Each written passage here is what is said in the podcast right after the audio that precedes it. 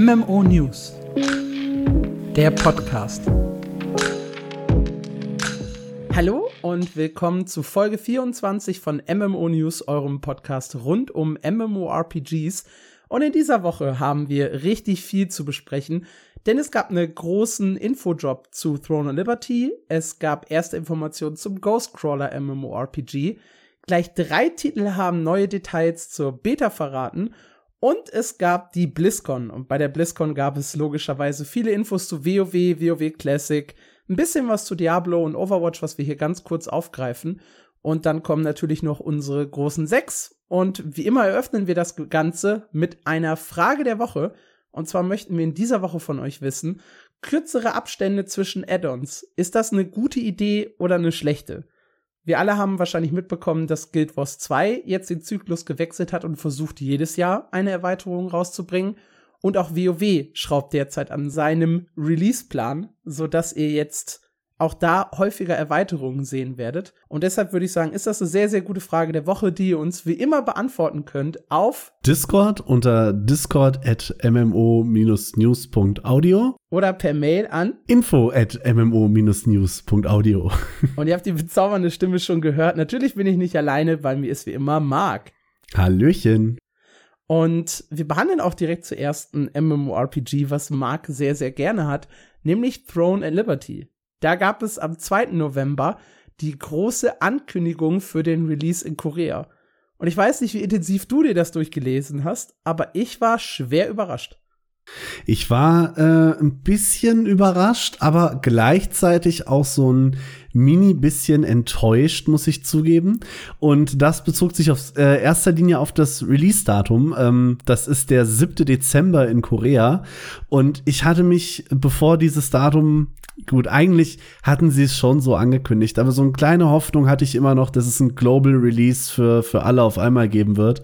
Äh, der wurde jetzt, die Hoffnung war klein und wurde jetzt endgültig zerschlagen. Es macht mich ganz persönlich so ein bisschen traurig. Allerdings ist es auch ziemlich geil, dass das Ding schon in genau einem Monat in Korea rauskommt. Ja, und sehr, sehr geil finde ich noch so eine Nebeninfo, die sie gedroppt haben, und zwar das Thema Gildeninhalte ich habe ja Throne Liberty in Beta-Livestreams und so recht intensiv verfolgt, aber nie so auf das Genen-Feature geguckt. Also die meisten Leute, die ich gesehen habe, die haben halt Solo für sich gespielt. Äh, bei der Gamescom habe ich Solo gespielt. Also so wirklich viel hat man halt von den Gilden nicht gesehen. Und ich war positiv überrascht, was sie sich da ausgedacht haben. Und zwar gibt es ein Gilden-Level und das könnt ihr mit der Zeit logischerweise immer weiter anheben. Und je weiter ihr mit eurer Gilde vorankommt, desto mehr Gilden-interne Inhalte werden freigeschaltet. Zum Beispiel Gilden-Dungeons und Gilden-Raids. Und in den Gilden-Raids können nur Mitglieder mitgenommen werden, die in eurer Gilde sind. Und die Bosse dort sollen richtig anspruchsvoll sein. Anspruchsvoller als in den normalen Dungeons und sollen eben eine große Langzeitherausforderung für Gilden darstellen.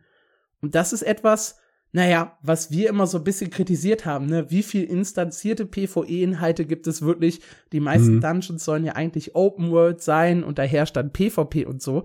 Aber in einer reinen Gilden-Instanz oder in einem reinen Gilden-Raid, wo nur Gilden-Mitglieder reinkommen, wird es ja logischerweise kein PvP geben. Das heißt, das ist dann wirklich so ein ganz klassischer Raid-Boss, der eben anspruchsvoll sein soll. Und das finde ich gut.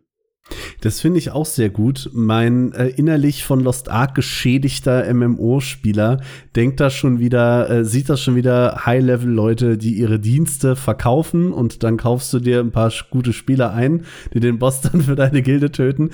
Aber an sich ist das ein cooles Feature. Ich frage mich halt, wie sie das umsetzen ob du dann am Ende gezwungen bist, sozusagen in eine wirklich große Gilde zu gehen, weil nur die so weit kommen können, oder ob sie es wirklich so ein bisschen anpassen, dass du sagst, okay, du kannst auch mit einer Gruppe von fünf, sechs, acht, zehn Freunden diese Inhalte spielen. Hm, das ist natürlich ein berechtigter Punkt, ja. Ansonsten hat NCSoft noch mal so einen groben Überblick über das Spiel gegeben, auch mit ein paar interessanten Informationen. Los geht's mit dem Thema, wie ist jetzt eigentlich der Umfang des Spiels? Und sie haben ganz klar gesagt, wir haben 19 unterschiedliche Gebiete, acht Städte, sechs Dungeons, mit denen wir starten. In den 19 Gebieten gibt es 18 Weltbosse und zwei sogenannte Arc-Bosse, also so ganz große Bösewichte, die besonders schwer sind. Bei manchen der Bossen ist PvP aktiv, zum Beispiel bei beiden Arc-Bossen oder Arch-Bossen, nachdem wie man das ausspricht, während es halt andere Weltbosse gibt, bei denen reines PvE herrscht und ihr nicht noch irgendwie Angst haben müsst, dass euch jemand da umknallt von den anderen Spielern. Dann haben sie noch ein bisschen was zur Zukunft des äh, Spiels gesagt, was ich auch sehr, sehr interessant fand, weil das sind halt die Infos, die man sonst nicht so leicht bekommt. Mhm. Und zwar haben sie das große Ziel, drei große Content-Patches pro Jahr rauszubringen. Also roundabout alle vier Monate eins. Das erste Update ist auch schon fest geplant, soll am Ende von Q1 erscheinen, also irgendwo so in Richtung Februar, März 2024 und enthält eine komplett neue Region mit mehreren Gebieten. Und das zweite große Update hat sogar schon einen Namen, anders als das erste. Finde ich sehr, sehr lustig. Drakü, äh, Koryft, Koryft Rift, also ganz komisch geschrieben. Und das Update soll eine neue Spezies bringen. Hier ist jetzt unklar, wird es eine spielbare Spezies, was ich eher für unwahrscheinlich halte. Wahrscheinlich eher so einen komplett neuen Gegnertypen, hm. der eine wichtige Rolle spielen wird. Und in den Gebieten von der Erweiterung, da geht es darum, ja, im Prinzip in einer riesigen Karte um die Kontrolle von Außenposten zu kämpfen. Also so ein bisschen das, was das Welt gegen Welt Guild Wars 2 ist oder in ESO Cyrodiil. Und zwar mit zwölf Servern auf einen Schlag. Wow. Also zwölf Server prügeln sich auf einer Map um Außenposten. Das ist heftig. Klingt enorm spaßig. Also da hätte ich tatsächlich Lust drauf. Auch weil da der Skill von dem Einzelnen dann nicht so schwer ins Gewicht fällt, will ich fast annehmen. weil ich bin grundsätzlich scheiße in Massen-PvP. Aber mit sowas kannst du mich dann, äh, kannst du mich dann schon locken. Auch davon abgesehen, finde ich das super interessant, dass sie jetzt schon im Prinzip sagen, okay, wir haben genau so und so viele Gebiete, aber dann trotzdem noch nicht genau wissen, was im ersten Add-on drin ist. Das finde ich so ein, ich weiß nicht, das gibt so ein Vibe von, keine Ahnung, wie es danach weitergeht, aber langfristig äh, haben wir einen Plan. Das ist doch ziemlich konkret. Also sie haben bisher zwei Regionen. Diese zwei Regionen enthalten zusammen 19 Gebiete. Genau. Und wenn sie dann jetzt sagen, sie bringen eine komplett neue Region mit mehreren Gebieten, dann werden das ja nicht nur eins oder zwei oder drei sein, sondern wahrscheinlich schon immer in die Richtung fünf, sechs, sieben, acht. Mhm.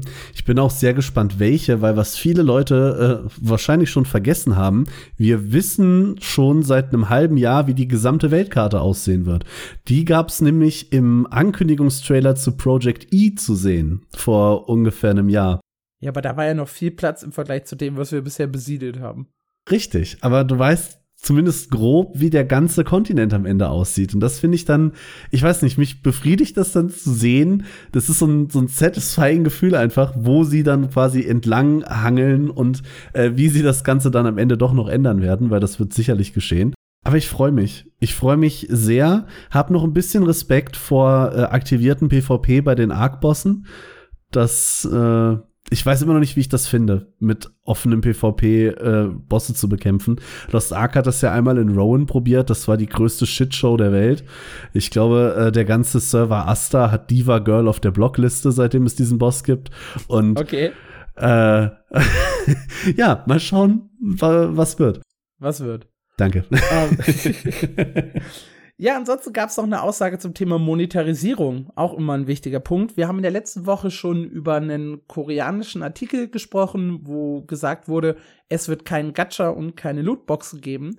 Uh. Und tatsächlich hat NCSoft das hier auch noch mal bestätigt. Sie haben erklärt, dass ihr Modell auf vier Säulen basiert, mit denen sie sich finanzieren wollen. Säule 1 sind das Thema Pässe. Zwei Pässe sind derzeit geplant, ein Wachstumspass und ein Battle Pass.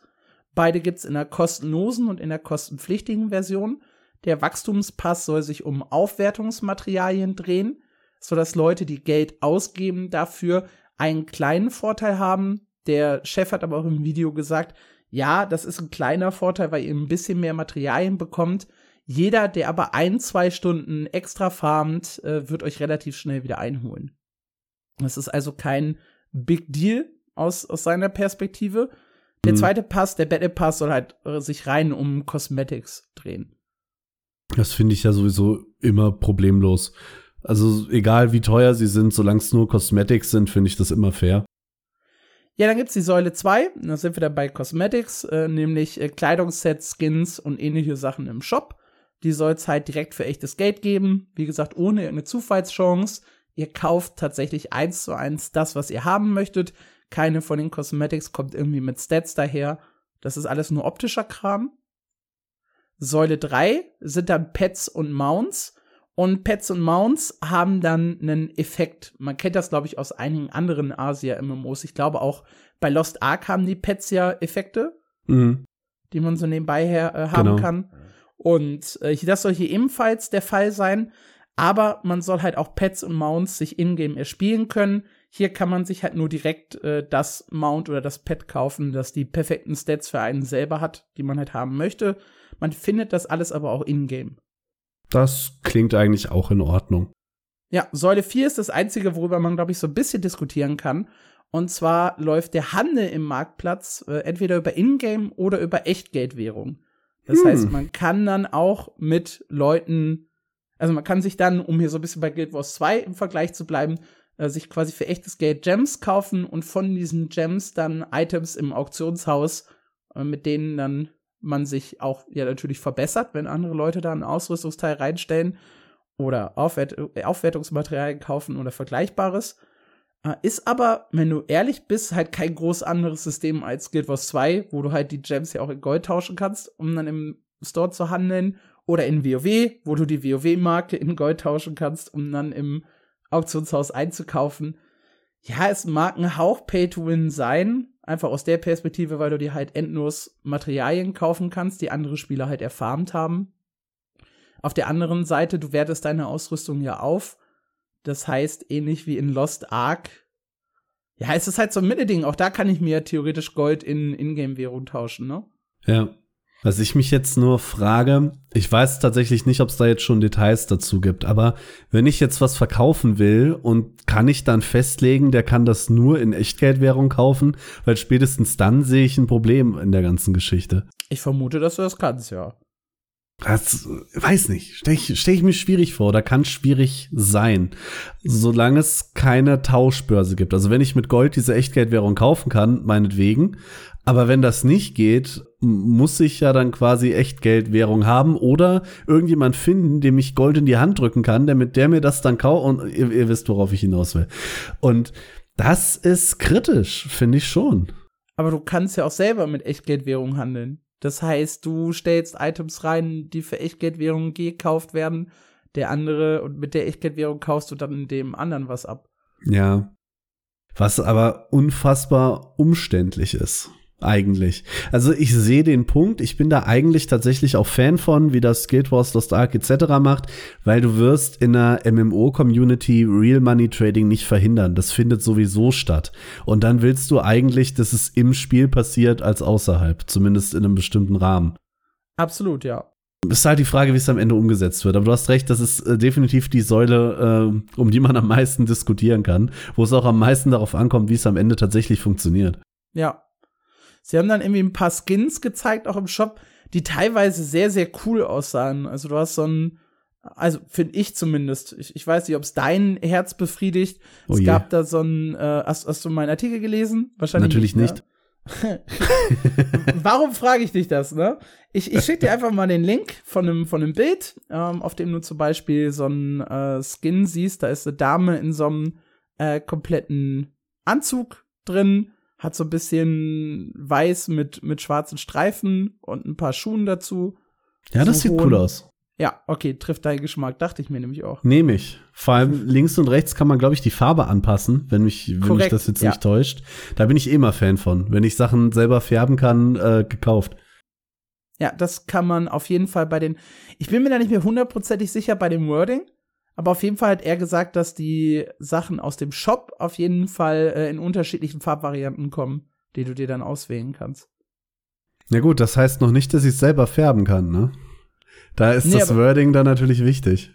Da ist das Wording sehr wichtig, ja. Aber das habe ich tatsächlich nicht im Kopf. Wenn irgendwer in der Community das hat, äh, gerne noch mal ergänzen. Ansonsten sage ich vielleicht noch mal nächste Woche was dazu, wie das genau mit dem Farbsystem abläuft. Lost Ark macht das so komplett random. Das regt mich bis heute jedes Mal wieder auf. Es gibt kein festes Schema, ob ein Skin äh, färbbar ist oder nicht. Das ist bei jedem Skin anders. Ja, ansonsten hat der Chef halt nochmal betont, dass diese ganzen Änderungen wie die Entfernung des Autoplays, keine Lootboxen, schnellere Charakterentwicklung, moderneres oder flüssigeres Kampfsystem, dass all das nicht nur für den Westen vorgenommen wurde, sondern tatsächlich auch Feedback in der koreanischen Beta war, also auch die koreanischen Spieler solche Änderungen gefordert haben und dass sie mit der jetzigen Version halt sehr, sehr zufrieden sind er meint, Leute, die so ein bis zwei Stunden pro Tag investieren an Spielzeit, die schaffen es auf jeden Fall in unter einem Monat auf das Max-Level. Äh, in der Beta hat das noch ein ganzes Stück weit länger gedauert. Äh, man soll schon mit Level 30 die meisten Endgame-Inhalte erleben können. Das wäre ganz, ganz wichtig. Immer noch mal stolz auf sein Waffensystem. Auch wenn sie keine typischen Klassen haben, meint er, dass sich halt aus diesen Waffenkombinationen ungefähr 23 spielbare Typen ergeben die alle halt so ein bisschen äh, anders miteinander zu kombinieren sind. Hm. Und freut sich auf den Release, den du ja schon gesagt hast. 7. Dezember äh, wird das Ganze passieren. Ja, ich freue mich auch. Ähm, wir haben, glaube ich, äh, immer noch kein westliches Release-Datum. Korrekt. Aber äh, ich werde es auf jeden Fall spielen und wir werden euch berichten. Die ein bis zwei Stunden am Tag werde ich äh, definitiv investieren. Und dann schauen wir mal. Äh, nee, bei uns natürlich. Ich befürchte, ich komme nicht auf die koreanischen Server. Aber das würde ich, das glaube ich, kriegt man schon hin. Mit, mit Purple, die haben ja so ein eigenen Client, den kann man eigentlich sehr, sehr gut bei sich selber installieren, zum Beispiel Blade and Soul 2 oder sowas auszuprobieren. Habe ich das auch gemacht. Das geht eigentlich ganz gut. Nur koreanisch übersetzen ist halt das Schwierige. Ja, dann werde ich hier mit Google Lens vorm Bildschirm sitzen und äh, für euch Throne at Liberty in Korea spielen. Ich erinnere mich aber daran, dass du Lost Ark explizit nicht in Korea oder Russland spielen wolltest, um dich nicht zu spoilern. Ist das bei Throne at Liberty jetzt anders? Hm, ich glaube, ich werde nicht so viel Zeit investieren, weil bei mir da immer noch so ein bisschen das, ich muss es ja noch mal spielen, mhm. mitschwingt. Aber ich will es auf jeden Fall mal irgendwie 10, 15 Stunden ausprobieren und gucken, ob es tatsächlich Spaß macht. Ja, das ist doch mal eine Ansage. Da kriegt ihr dann also ja vielleicht Ende Dezember noch eine, eine Review von Mark, wenn er das hinbekommt. Ja, hoffentlich. Cool. Ja, die andere große News dreht sich um den lieben Ghostcrawler. Wir haben ihn schon häufiger erwähnt der sich selbstständig gemacht hat, nachdem er an WoW gearbeitet hat, an LOL und dem neuen LOL MMORPG, macht er nun sein eigenes Ding mit einem Studio komplett in Remote. Und das Studio trägt den schönen Namen Fantasy Pixel Castle. Und äh, ja, sie arbeiten an ihrem MMORPG, das den Codenamen Ghost trägt. Wie Aha. kreativ, Ghostcrawler, wie kreativ. Komplett. Ja, wirklich viele Details gibt's noch immer nicht. Sie haben halt ihr Studio jetzt angekündigt und äh, auch so ein bisschen die Mitarbeiter an dem Spiel. Das ist wahrscheinlich wirklich das Spannendste an der Ankündigung gewesen, mhm. weil er macht das Ganze ja nicht alleine, sondern er hat sich dann auch noch Leute dazugeholt, die er auch schon vorher kannte und hat ja gesagt, er möchte eigentlich viele Studio-Veteranen mit ranholen. Ja, und mit dabei sind unter anderem Brian Holinka, das war der erste Name, der mir ins, ins Auge gesprungen ist. Der war my Lead Combat Designer bei WoW, also bei Blizzard für WoW. Ebenfalls mit dabei ist Kenneth Thomas, ne? Die war auch bei Blizzard. Ja, nur ein paar waren bei Blizzard. Ja, wen kennst du noch für Blizzard? Ich bin immer so ein bisschen namensblind. Der, ähm, hier, Graham Berger oder Burger, der war Feature Lead für die Evoker Class in Dragonflight. Oh, das ist ja noch gar nicht lange her. Ja. da hat er echt gute Leute abgeworben. Auch sonst äh, kennt man ein paar der Namen. Er sagt auch selber in der Pressemitteilung, dass auch Leute mit dabei sind, die vorher mal an Guild Wars 2 gearbeitet haben.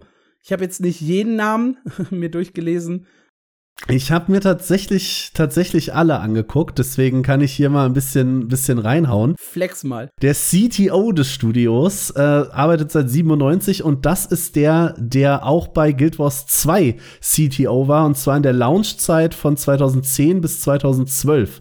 Danach hat er bei Meta, Apple und an League of Legends gearbeitet. Ha. Cool. Also da sind echt einige coole Leute dabei. Auch beeindruckend ist der Bart Tiongson, das ist der Principal Concept Artist. Der hat ähnliche Artist-Rollen schon bei Age of Empires, Age of Empires 3 und Age of Empires Remake gemacht. Außerdem bei Halo Wars und bei allen Orcs Must Die Teilen. Also wirklich sehr bekannte Menschen mit an Bord. Ja, mit denen möchte er das neue MMO entwickeln.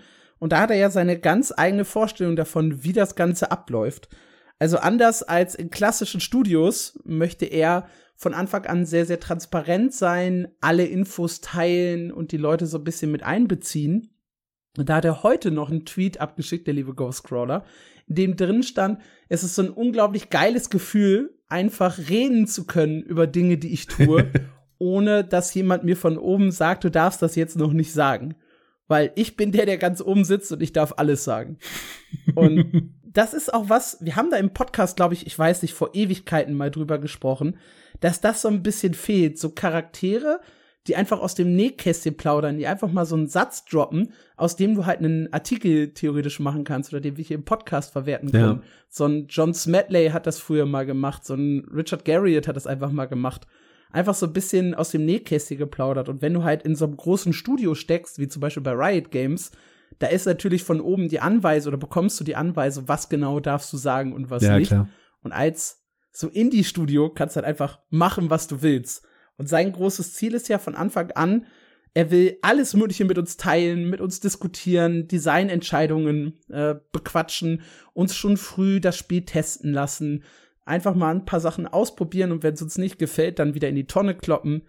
Das ist so ein bisschen sein Konzept, was er auf seine, ich sag mal, alten Jahre noch machen möchte, weil der ist ja auch schon ewig dabei und sah in dem Video auch schon no disrespect ein bisschen äh, mitgenommen aus, so aus den letzten Jahren. Ja, ich bin auf jeden Fall sehr gespannt, allein wegen diesem ganzen Team, weil viel mehr weiß man eigentlich noch gar nicht. Aber es sind eben sehr bekannte Namen. Man kann vielleicht einen Glimpse auf das äh, Bezahlmodell schließen. Das ist jetzt aber tatsächlich nur geraten. Der VP, also Vice President of Business, ist nämlich der gute John Spector. Der war das gleiche vorher bei Blizzard für Overwatch. Also vielleicht äh, geht es in Richtung lustige bunte Lootboxen. Ich hoffe fast nicht. Nee, das passt nicht zu Ghostcrawler.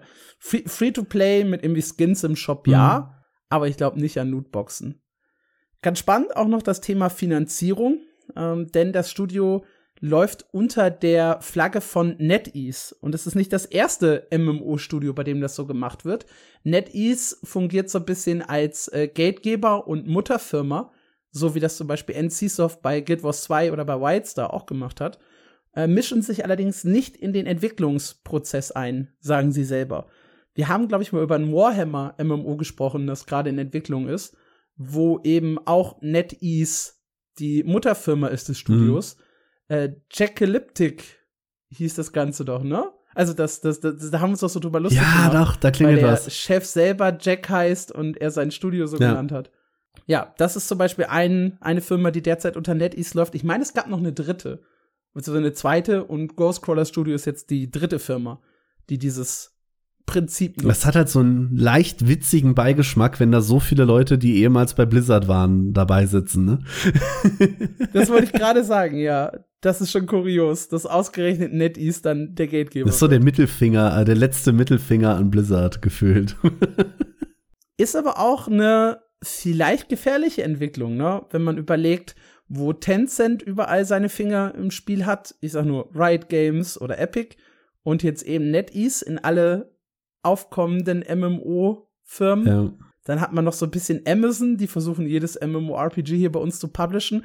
Also das ganze Genre läuft irgendwie spitz zu auf so vier, fünf Firmen und ohne diese Firmen geht dann halt ja. nichts mehr. Dann gab es tatsächlich schon ein bisschen Informationen über das, was ihr tatsächlich in dem Spiel machen werdet. Und das liest sich für mich auch ganz interessant, weil es mich so an Guild Wars 2 erinnert. Da sind wir beide ja äh, bekanntlich Fans von.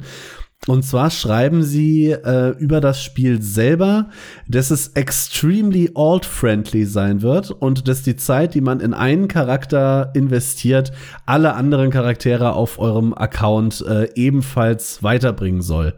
Deswegen äh, ist es wohl kein Problem, Dutzende von Charakterklassen äh, in dem Spiel zu haben. Und das finde ich ein sehr, sehr schönes Konzept. Erinnert so ein bisschen an die, ähm, an die, an die Beherrschungslevel.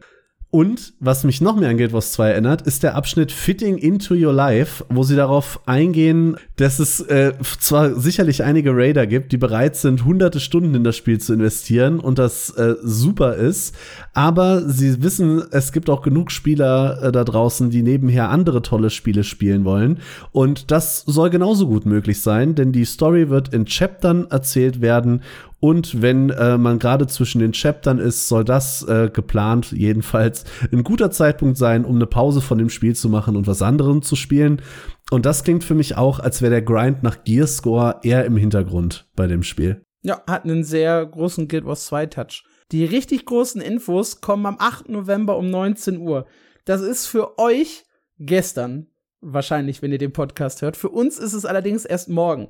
Heißt im Klartext schaltet unbedingt nächste Woche wieder ein. Da werden wir ganz, ganz ausführlich über Ghostcrawlers MMORPG sprechen. Mit allen Details, die da halt im Livestream geteilt wurden. Yes. Gehen wir rüber in den kurzen Newsflash. Und den Anfang macht tatsächlich das andere Amazon MMORPG, nämlich Blue Protocol. Blue Protocol lädt ein zur Beta. Und die soll noch im November starten, beziehungsweise ist keine richtige Beta, es ist ein äh, Technical Test. Und der Technical Test ist äh, wieder unter NDA, ähnlich wie es auch bei Throne of Liberty der Fall war. Der einzige Unterschied, es wird auch Server in Europa geben, nicht nur in Nordamerika. Das heißt, Spieler von hier können daran teilnehmen. Los geht's auch hier am 8. November, allerdings um 23 Uhr. Der Test geht bis zum 10. November, auch um 23 Uhr. Und die Leute, die halt einen Zugang bekommen haben, ihr konntet euch auf der Webseite registrieren und habt dann eine E-Mail bekommen, wo der eventuelle Zugang drin ist. Wenn ihr Glück hattet, dann könnt ihr halt diesen Technical Test spielen. Das sind zwei Tage, um so ein bisschen Blue Protocol auszuprobieren. Und dann ist auch dieser Test schon wieder vorüber.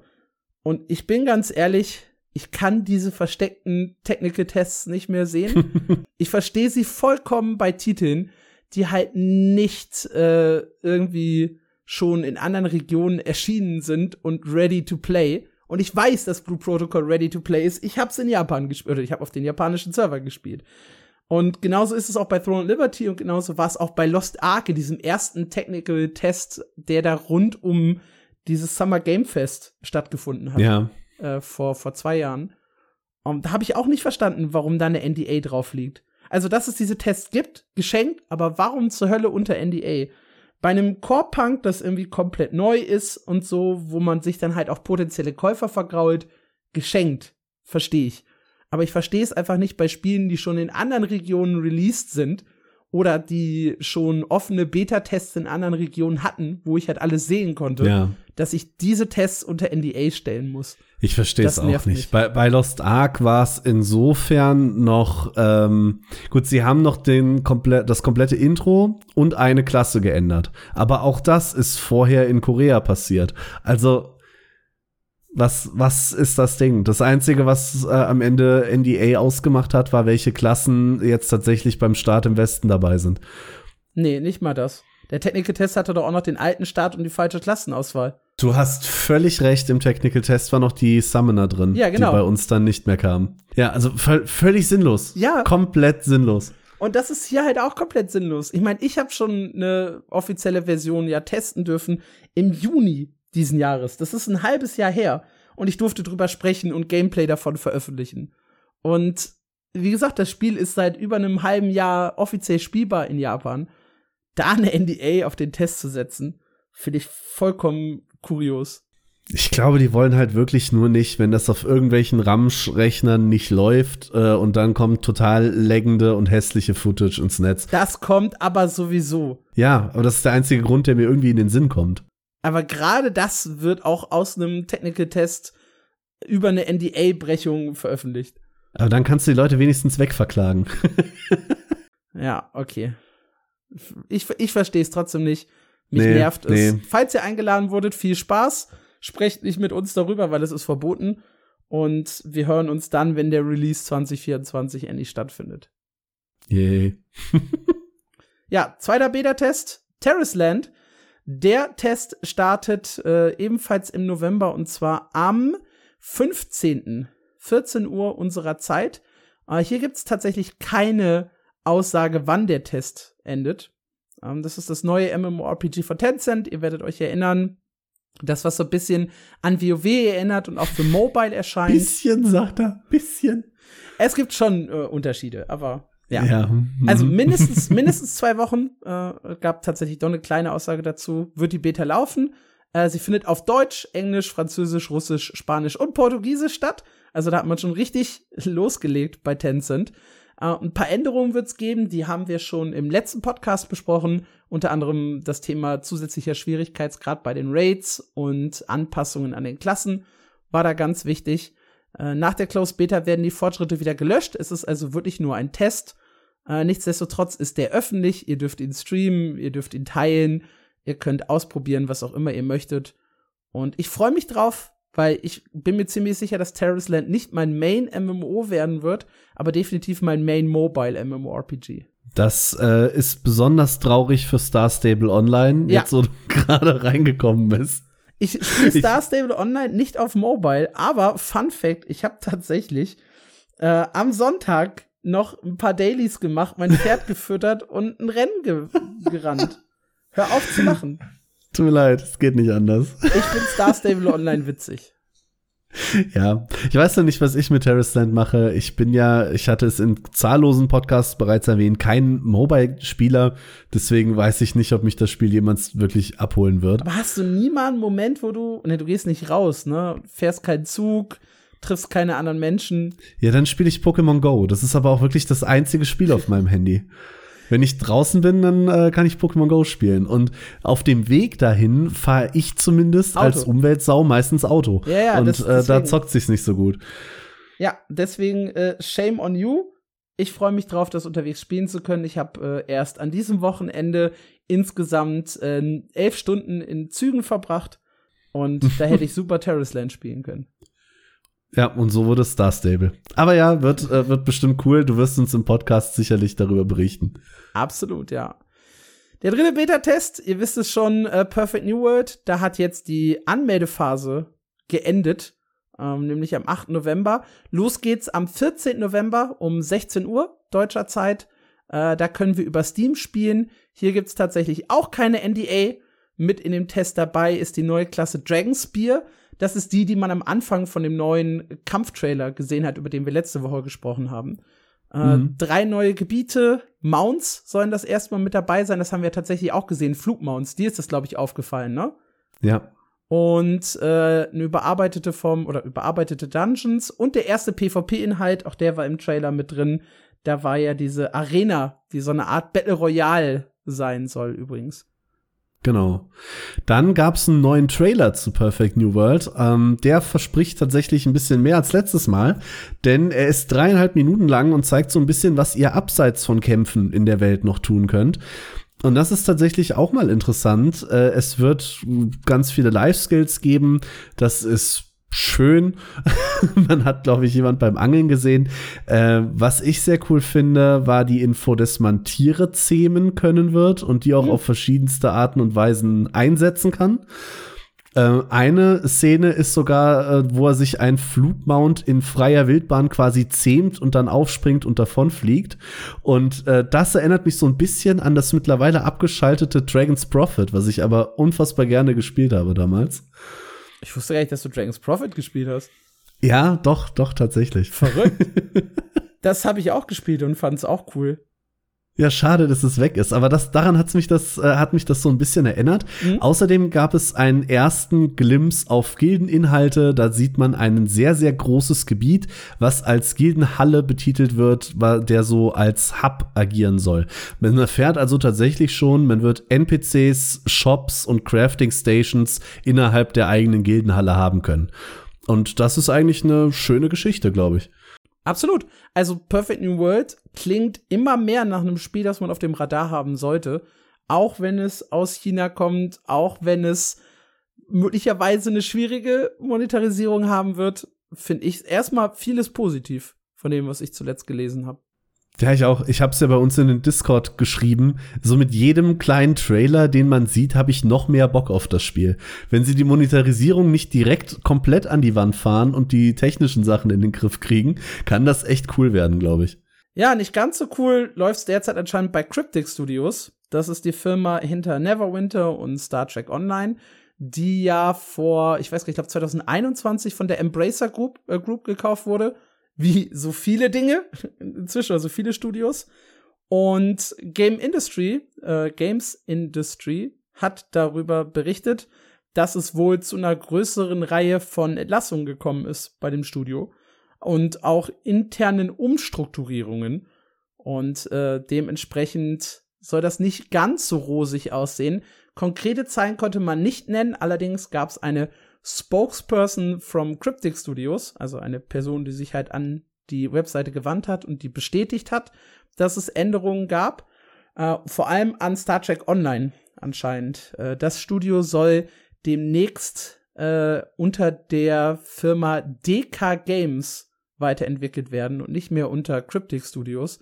Was sich dadurch genau ändert, keine Ahnung. Aber auf jeden Fall gibt es eine Umstrukturierung und damit einhergehend einige Entlassungen. Ich habe den Namen DK Games noch nie gehört. Es ist vermutlich eine neue Unterfirma, die sie gegründet haben. Ja, Klingt das, zumindest so. Das mag mich. sein, ja. Also sie haben es nicht verkauft, sondern es läuft noch immer unter Embracer, in der Embracer Group, aber halt nicht mehr unter Cryptic, sondern unter DK Games. Also D-E-C-A. Okay. Ja, was das für die Zukunft von Star Trek Online heißt, keine Ahnung. Man hat ja generell schon sehr, sehr viele Dinge bei äh, Cryptic umgestellt, die früher mal cool waren, die jetzt nicht mehr ganz so cool sind. Also die Updates von Neverwinter und Star Trek Online wurden ja auch gefühlt immer kleiner. Früher konnten die Spieler ja selber noch in Custom-Editoren Sachen entwickeln, äh, die eventuell mal ihren Weg ins Spiel finden oder nicht, was wir uns ja immer zum Beispiel gewünscht haben bei einem EverQuest Next oder sowas. Das haben sie ja schon vor Jahren abgeschaltet. Und es deutet immer mehr so darauf hin, dass die beiden Spiele ihre beste Zeit schon hinter sich haben. Das ist äh, wohl wahr und das äh, klingt auch nach Deka Games. Ich habe die nämlich jetzt tatsächlich gegoogelt. Aha. Und äh, das ist ein deutsches Studio. Die hießen früher Level 8 und äh, scheinen sich darauf zu spezialisieren, äh, alte Free-to-Play MMORPGs weiter zu betreiben. Und zwar zuletzt Realm of the Mad God. Ach, die stehen hinter Realm of the Mad God. Spannend, weil ja. das läuft ja noch überraschend gut. Ja, krass. Aber du hast recht, äh, es bleibt unterm Strich bei Embracer, weil auch die wurden 2020 von Embracer gekauft. ah, spannend, dass sie das aber dahin verschoben haben, das Team. Ja. Die machen auch überraschend viel Revenue noch. 156 Millionen im Jahr 2022. Also könnte das sogar gut für das Spiel sein. Verrückt, aber ja, vielleicht. Ich habe DK Games noch nie so auf dem Schirm gehabt. Das ist super spannend. Ich auch nicht, aber Level 8 hat äh, was geklingelt bei mir tatsächlich. Die haben sich scheinbar mit dem Kauf oder kurz davor umbenannt. Weil also, DK Games habe ich auch noch nie gehört. Level 8 habe ich aber auch keine Verbindung im Kopf. Es gibt Level 8 Studios, aber die waren, glaube ich, koreanisch. Die haben mit an Astelia, glaube ich, gearbeitet. Vielleicht hat es auch deswegen geklingelt. Ich ja, weiß ich es glaube. nicht. Und da gab es noch 8 Ball Studios, die haben an Bless Unleashed mitgearbeitet. Ja, aber Blessed Unleashed wollen wir, glaube ich, für alle vergessen. Nicht so sehr wie Blessed Online, aber. ja, spannende Entwicklung. Auch das behalten wir so ein bisschen für euch im Blick, äh, wenn euch das interessiert. Dann gab es eine kleine News bei New World, die ja, so ein Mittelding zwischen positiv und negativ ist. Kann man jetzt sehen, wie man möchte. Auf der einen Seite haben sie gesagt, hey, am 12. Dezember kommt der nächste große Patch, Eternal Frost. Und jeder neue Patch ist natürlich erstmal was Positives. Sie bringt eine neue Expedition, äh, der Patch bringt eine neue Expedition. Gletschersee richtet sich an Spieler auf dem Max-Level, äh, sah so in den ersten oder klang in den ersten Beschreibungen der Entwickler ziemlich gut. Es kommen acht neue Artefakte ins Spiel, unter anderem der Bogen, der fehlte bisher noch als Artefaktwaffe. Der soll Feinde betäuben können. Ein Eisstulpen kommt dazu, der Feinde einfriert. Ein Lebensstab, der euren Schaden pusht, was ganz interessant ist, weil der Lebensstab ja eigentlich auf Heilung setzt und Schuhe, die Abklingenzeiten reduziert. Also da behalte ich auf jeden Fall das Ganze im Blick und hoffe, dass die noch ein paar mehr Infos rausdroppen, damit ich meinen Artikel bei meinem MMO noch aktualisieren kann, bevor äh, ich die Firma verlasse. Wäre sehr schade, wenn der Artefakt-Artikel äh, da kein Update bekommt. Äh, dann gibt's natürlich einen neuen Season Pass und eine neue Season Story. Die dreht sich um einen Ritter der varangianischen Tafelrunde. Und der hat ein bisschen zu deep in der Erde rumgebohrt und dabei äh, eine. Ein Ballrock entfahren. Hm? Ja, fast, genau. Verbotenes Wissen der Ahnen zutage gefördert. Und der varangianische Ritter heißt Mordred und wir müssen ihn bezwingen. Also der Ritter der Tafelrunde Mordred. Ja. Cool. Klingt originell. Innerhalb der Story gibt's äh, vier Solo-Bosskampf-Instanzen. Das ist was, was sie neu mit der Erweiterung eingeführt haben. Da geht ihr dann wirklich in eine Instanz rein, müsst dann einen Bosskampf machen und irgendwie versuchen zu überleben. Unter anderem gegen einen Magier, Feuermagier, der sich später uns anschließt. Und gegen einen riesigen Eisdrachen. Und logischerweise auch Mordred am Ende der Story.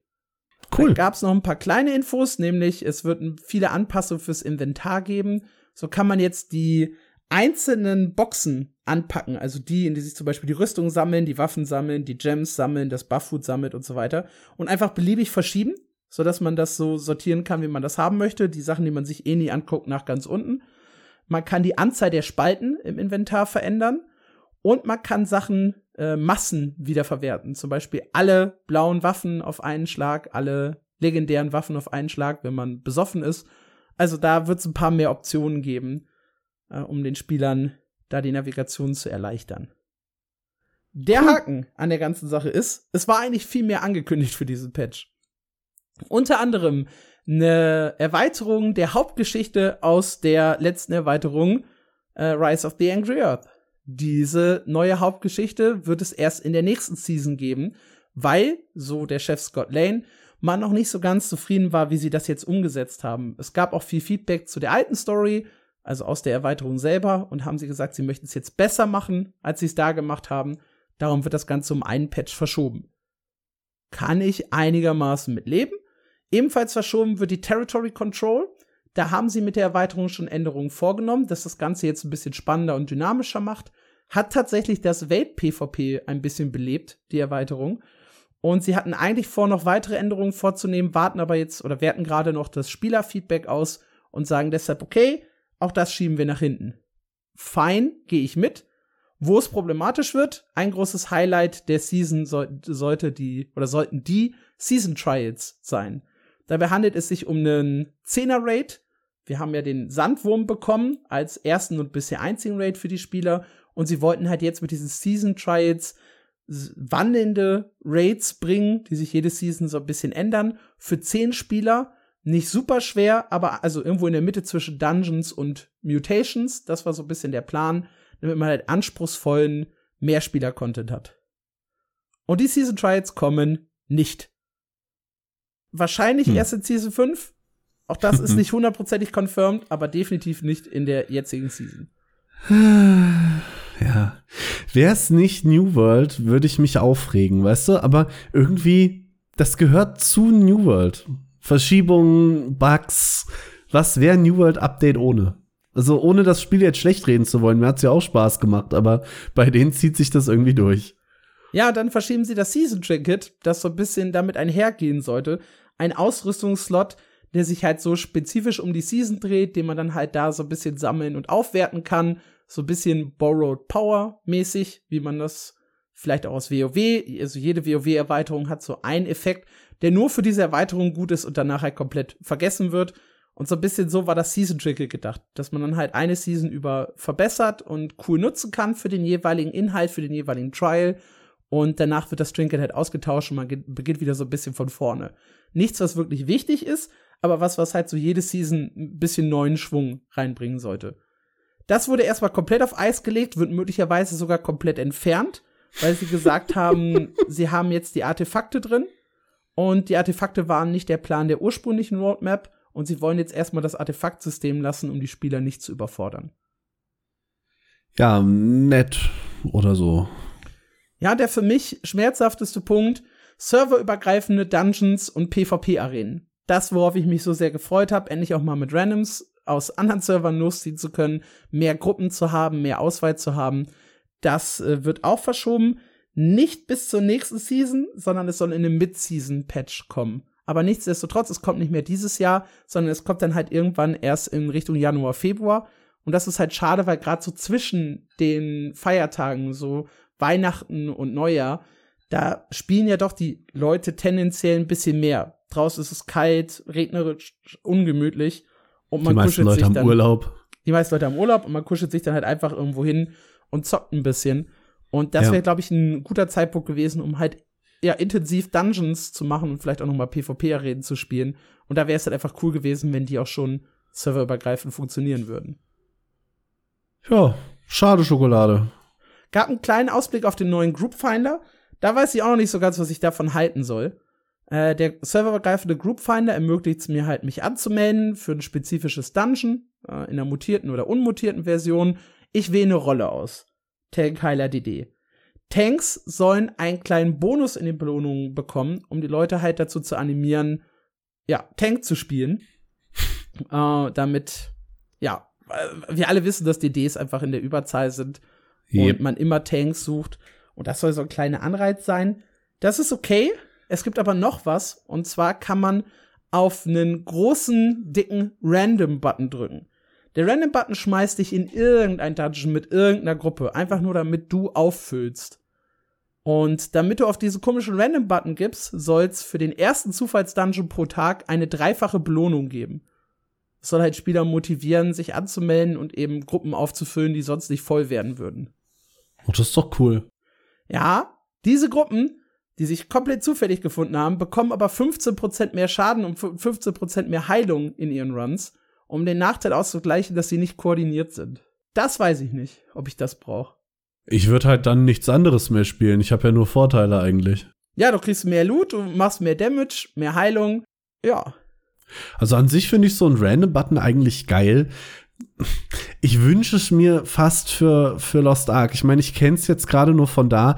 Wir sind mit, es gibt zu wenig Tanks, beziehungsweise in Lost Ark Supporter, mittlerweile an dem Punkt angekommen, dass Leute Supporter für ihre Gruppen bezahlen im wirklich hohen Endgame-Content. Cool. Wenn ich Supporter wäre? Damit du da nicht hinkommst, äh, finde ich einen Random-Button mit Boni noch ein netteres Gimmick. Keine Ahnung. Ja, ich weiß halt nicht, ob ich wirklich diesen Schadens- und Heilungsbonus brauche. Das Mhm. weiß ich nicht, verzerrt halt für mich so ein bisschen, gerade wenn das halt auch in Mutations funktioniert, verzerrt das so ein bisschen was für mich. Nur Im- die Heilung hätte es auch getan, zum Beispiel. Ja, nur die Belohnung tut's doch schon. Der Anreiz, dass die Gruppe nicht auseinanderfällt, sondern man bis zum Ende spielt, ist halt eine dreifache Belohnung für den ersten Dungeon. So. Ja. Aber gut, das sind die Änderungen bei New World. 12. Dezember ist, wie gesagt, das Stichdatum für den neuen Patch. Dann endet auch die alte Season. Wenn ihr da noch den Season Pass voll machen müsst, äh, habe ich den kleinen Artikel geschrieben gehabt im Oktober, glaube ich, der euch erklärt, wie ihr am besten dieses Aktivitätenboard ausnutzt, um ganz, ganz schnell zu leveln. Weil es geht ratzfatz, den Season Pass zu füllen, wenn ihr das noch machen möchtet. Da stecken schließlich auch zwei Artefakte drin. Nice. Wo auch richtig viel drin steckt, ist in dem neuen Palia-Update. Darüber haben wir letzte Woche schon im Newsflash geredet, deswegen gehen wir darauf jetzt gar nicht so viel ein. Nur soweit, dass das Update jetzt da ist, Patch 0172. Und äh, die großen Sachen sind einmal endlich neue äh, Gesichter, Hauttöne, Hairstyles, Brillen und tatsächlich Gesichtsbehaarung. Man muss also als, äh, wenn man einen Holzfäller wie mich spielen will, nicht mehr als äh, vorpubertärer Junge rumlaufen, weil es einfach nirgendwo Haare im Gesicht gibt. Das ist sehr angenehm. es gab ein großes Update äh, im Housing und zwar können Häuser jetzt sehr viel größer werden. Wir hatten letzte Woche gesagt, wie groß, das weiß ich tatsächlich gerade nicht. Und ihr könnt jetzt mehrere Main-Häuser gleichzeitig haben. Also vorher waren es zwei, jetzt sind es, glaube ich, vier. Außerdem gibt es einen neuen Möbelset, äh, mehr Phishing-Spots mit den Star-Tones, eine neue Möglichkeit, Geld zu verdienen. Und äh, die Chance, das seltene Palium zu finden, wurde um 60% erhöht. Also, wenn ihr mal in Palia reingucken wollt, jetzt gibt's quasi wieder was zu tun. Ja, zusätzlich hat man ja jetzt die EU-Server noch aus dem Dezember, äh, aus dem Oktober und den Schwung neuer Spieler durch den Epic Games Release. Ja. Und bald kommt es auf die Switch, noch so einen Monat, vielleicht zwei. Ein genaues Datum gibt's glaube ich, noch gar nicht. Aber äh, soll noch dieses Jahr passieren. Ja, vor Weihnachten ist der Plan. Ja, dann haben wir noch eine kleine News, die äh, ich persönlich hier mit reinbringen wollte. Und zwar Traha Global. Das ist ein MMORPG, von dem ihr wahrscheinlich noch nie was gehört habt, es sei denn, ihr habt meinen Artikel dazu gelesen. Und zwar aus dem November 2022, ziemlich genau ein Jahr her, ist das Spiel auf Steam erschienen. und hatte, ich weiß nicht wieso, aus dem Nichts plötzlich über 10.000 gleichzeitige Spieler. Und ich habe mich gefragt, so ein MMORPG, das man eigentlich nicht kennt, wo kommen da plötzlich 10.000 Leute her? Und dachte mir, ja Mensch, das guckst du dir mal an. Ich meine, das war derselbe Wert wie, derselbe Bestwert wie Herr der Ringe Online, Old School RuneScape und Guild Wars 2. Also die haben alle so um die 7 bis 8000 im Peak gehabt. Und da habe ich mich gefragt, wo kommt da jetzt so ein Titel her? Und hab's gespielt. Und meine Güte, ist das ein schlechtes Spiel. Komisch. Erstes, erstes Indiz war 729 Reviews, die zu äh, 66, nee, 56 Prozent negativ sind. War ein erster, war, war ein erster Punkt. Ist ein, ein Hinweis, würde ich sagen. schwierig. und dann habe ich es halt einfach auch gespielt und kann bestätigen, das war halt echt kein gutes Spiel. Es war ein Mobile Game, portiert für den PC. Positiv, sie haben das Autoplay deaktiviert für den PC. Woo! Riesige 100 gegen 100 Schlachten, die nicht komplett scheiße liefen von der Performance. Yay! Aber das war's Nicht dann auch. komplett scheiße. Ja, also es hat ein, man hat so ein bisschen Probleme mit der Grafik, so ein bisschen das Culling von Guild Wars 2 hatte man, glaube ich. Also, dass Mhm. manche Leute plötzlich unsichtbar waren oder man Effekte nicht gesehen hat oder so. Aber es hat nicht Ja. geruckelt. Ja, immerhin. Ja. Ja, und ansonsten äh, war das Spiel halt nichts, um ehrlich zu sein.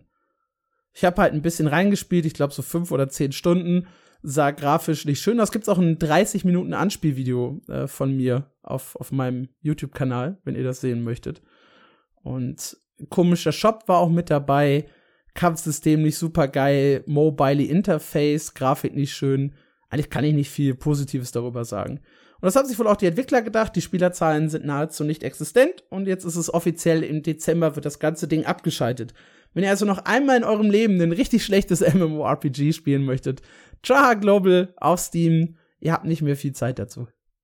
Es werden sicherlich noch andere schlechte MMORPGs kommen. Es gibt auch noch einen Haufen schlechter Ja. MMORPGs auf Steam, also so ist es nicht. Gut, das war unser kleiner Newsflash. Gehen wir rüber zum großen Thema BlizzCon. Und ich weiß schon von Marc, er hat sich so gar nicht für die BlizzCon interessiert.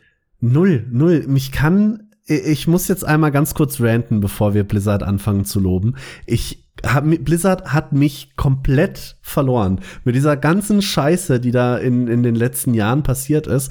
Dann war Overwatch schlecht. Also für mich persönlich einfach, einfach nicht richtig gut. Overwatch 2 war die, die, der größte Verarsche überhaupt, wenn man sich auf den PvE-Zeug, äh, auf das PvE-Zeug gefreut hat. Und dann war so der letzte Strohhalm, an dem ich mich geklammert habe, war ja Diablo 4. Und ich glaube, wir haben im Podcast schon mal drüber gesprochen. Lost Ark hat mir Diablo 4 kaputt gemacht, weil das Kampfsystem, was ja das, der Kern von Diablo 4 ist, ist in Lost Ark für mich einfach so ein Ticken geiler. Also Diablo 4 war geil, aber nicht, nicht ganz so geil.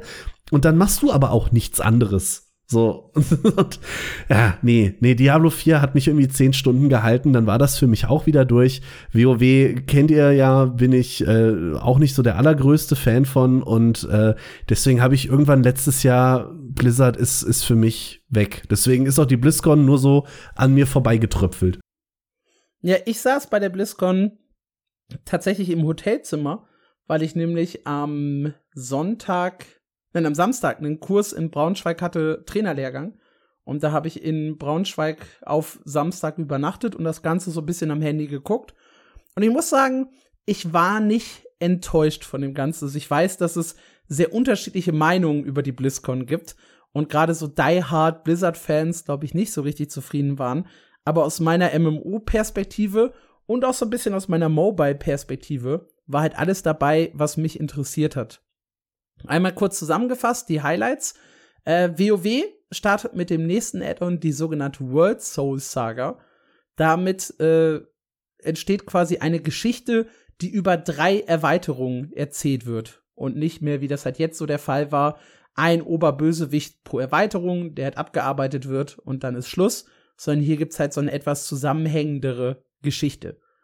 Um, es geht los mit der ersten Erweiterung The War Within im Jahr 2024, im Herbst, um genau zu sein. Also ein bisschen weniger wahrscheinlich als ein Jahr, bis die kommt. Und dann geht's halt mit zwei weiteren Erweiterungen weiter. Dann haben sie für WoW Classic äh, Cataclysm als nächste Erweiterung angekündigt. Das ist super kurios, da werden wir gleich ganz viel drüber sprechen müssen. Und ebenfalls für WoW Classic die äh, Season of Discovery, die mich viel, viel mehr hypt als die neue Erweiterung. Äh, Diablo 4 hat die nächste Erweiterung Vessel of Hatred äh, präsentiert. Hearthstone einen Zwei-Spieler-Modus angekündigt. Was ganz cool ist, ist so ein bisschen wie Double Up in TFT, wenn ihr das mal gespielt habt. Also man spielt dann mit zwei Leuten und soll sich auch so ein bisschen Karten hin und her schieben können, während man halt, ja, gegen zwei andere Spieler spielt. Das sah sehr, sehr cool aus. Äh, Warcraft Rumble ist jetzt offiziell live und es gab einen Ausblick auf kommende Inhalte. Und bei Overwatch 2 wurde der nächste Hate, glaube ich, vorgestellt. Und es gab eine Änderung am Progress-System. Wobei ich sagen muss, dass Overwatch mich halt wirklich null interessiert hat. Und auch nie interessieren wird. Ihr wisst alle, wie schlecht ich in, in Shooter bin und so weiter. Ja. Kommen wir zum Thema äh, WoW und The War Within, beziehungsweise die World Soul Saga. Bevor ich jetzt ganz lange nichts dazu sagen kann, möchte ich noch mal kurz einwerfen, ja. dass mit drei Teile Expansion-like Features und Saga am Ende ist als GW2-Spieler schon ein sehr böses Omen eigentlich, Suspicious. oder? Ja, also ich, ich sehe das und irgendwie so, weiß ich nicht, weiß ich nicht. Aber du wirst uns jetzt ganz viel dazu erzählen, was das hoffentlich wieder ändert. Ja, mir ist mir gerade aufgefallen, ich habe bei der Frage der Woche gesagt, dass die Erweiterungen schneller erscheinen. Das ist, glaube ich, totaler Mumpitz, weil drei Erweiterungen bis 2030 sind de facto ja auch nur alle zwei Jahre eine Erweiterung. Das heißt, ja. da hat meine Mathematik mich schon im Stich gelassen. Ignoriert also den Teil aus dem Anfang des Podcasts ganz schnell wieder. uh, und ja, Fokus auf die, auf die World Soul Saga. Ja, das ganze Ding, wie gesagt, ist halt eine übergreifende Geschichte, die über drei Erweiterungen erzählt wird Los geht das Ganze mit der ersten Erweiterung im Herbst. Wirklich krass viele Details, muss man an der Stelle sagen, hat Blizzard eigentlich nicht gedroppt. Also es soll halt in die Tiefen von Azeroth gehen. Also äh, es wird sehr viele unterirdische Gebiete geben. Wir treffen auf die Irdenen. Dem einen oder anderen wird das vielleicht was sagen. Den anderen, das sind halt so Kreaturen, die in der Erde leben. Zwerge werden wir sehen. auch nicht so richtig überraschend, wenn es in die Erde geht. Hm. Und ihr merkt schon daran, dass ich jetzt halt so, so ein bisschen vor mich hindruckse. Es wird nicht viel mehr gesagt. Neuer Story-Inhalt, neue Dungeons und Raids wird es geben. Und der ganze Rest wird halt so nach und nach präsentiert in der absehbaren Zukunft. Man hat aber schon ein paar Bilder von den neuen Gebieten gesehen. Über die bin ich auf Twitter gestolpert. Ja. Äh, das sah ganz schön aus. Das ist auch meine qualifizierteste Aussage, die ich dazu treffen kann, glaube ich. Ja, sie haben dann noch die Delves angekündigt. Das soll so eine neue Endgame-Aktivität für Solospieler sein. Im Prinzip auch das keine komplett neue Erfindung. Es wird insgesamt 13, ja, quasi Höhleneingänge geben, durch die ihr dann in eine Instanz kommt und dort seid ihr dann ganz alleine oder in der Gruppe mit bis zu fünf Spielern, wenn ihr die halt mitnehmt in den Dungeons, in diese Dungeon rein und in diese Delph rein. Das Ganze soll skalieren und wenn ihr da durchläuft, habt ihr dann ja so kleine Rätsel, die ihr lösen müsst. müsst.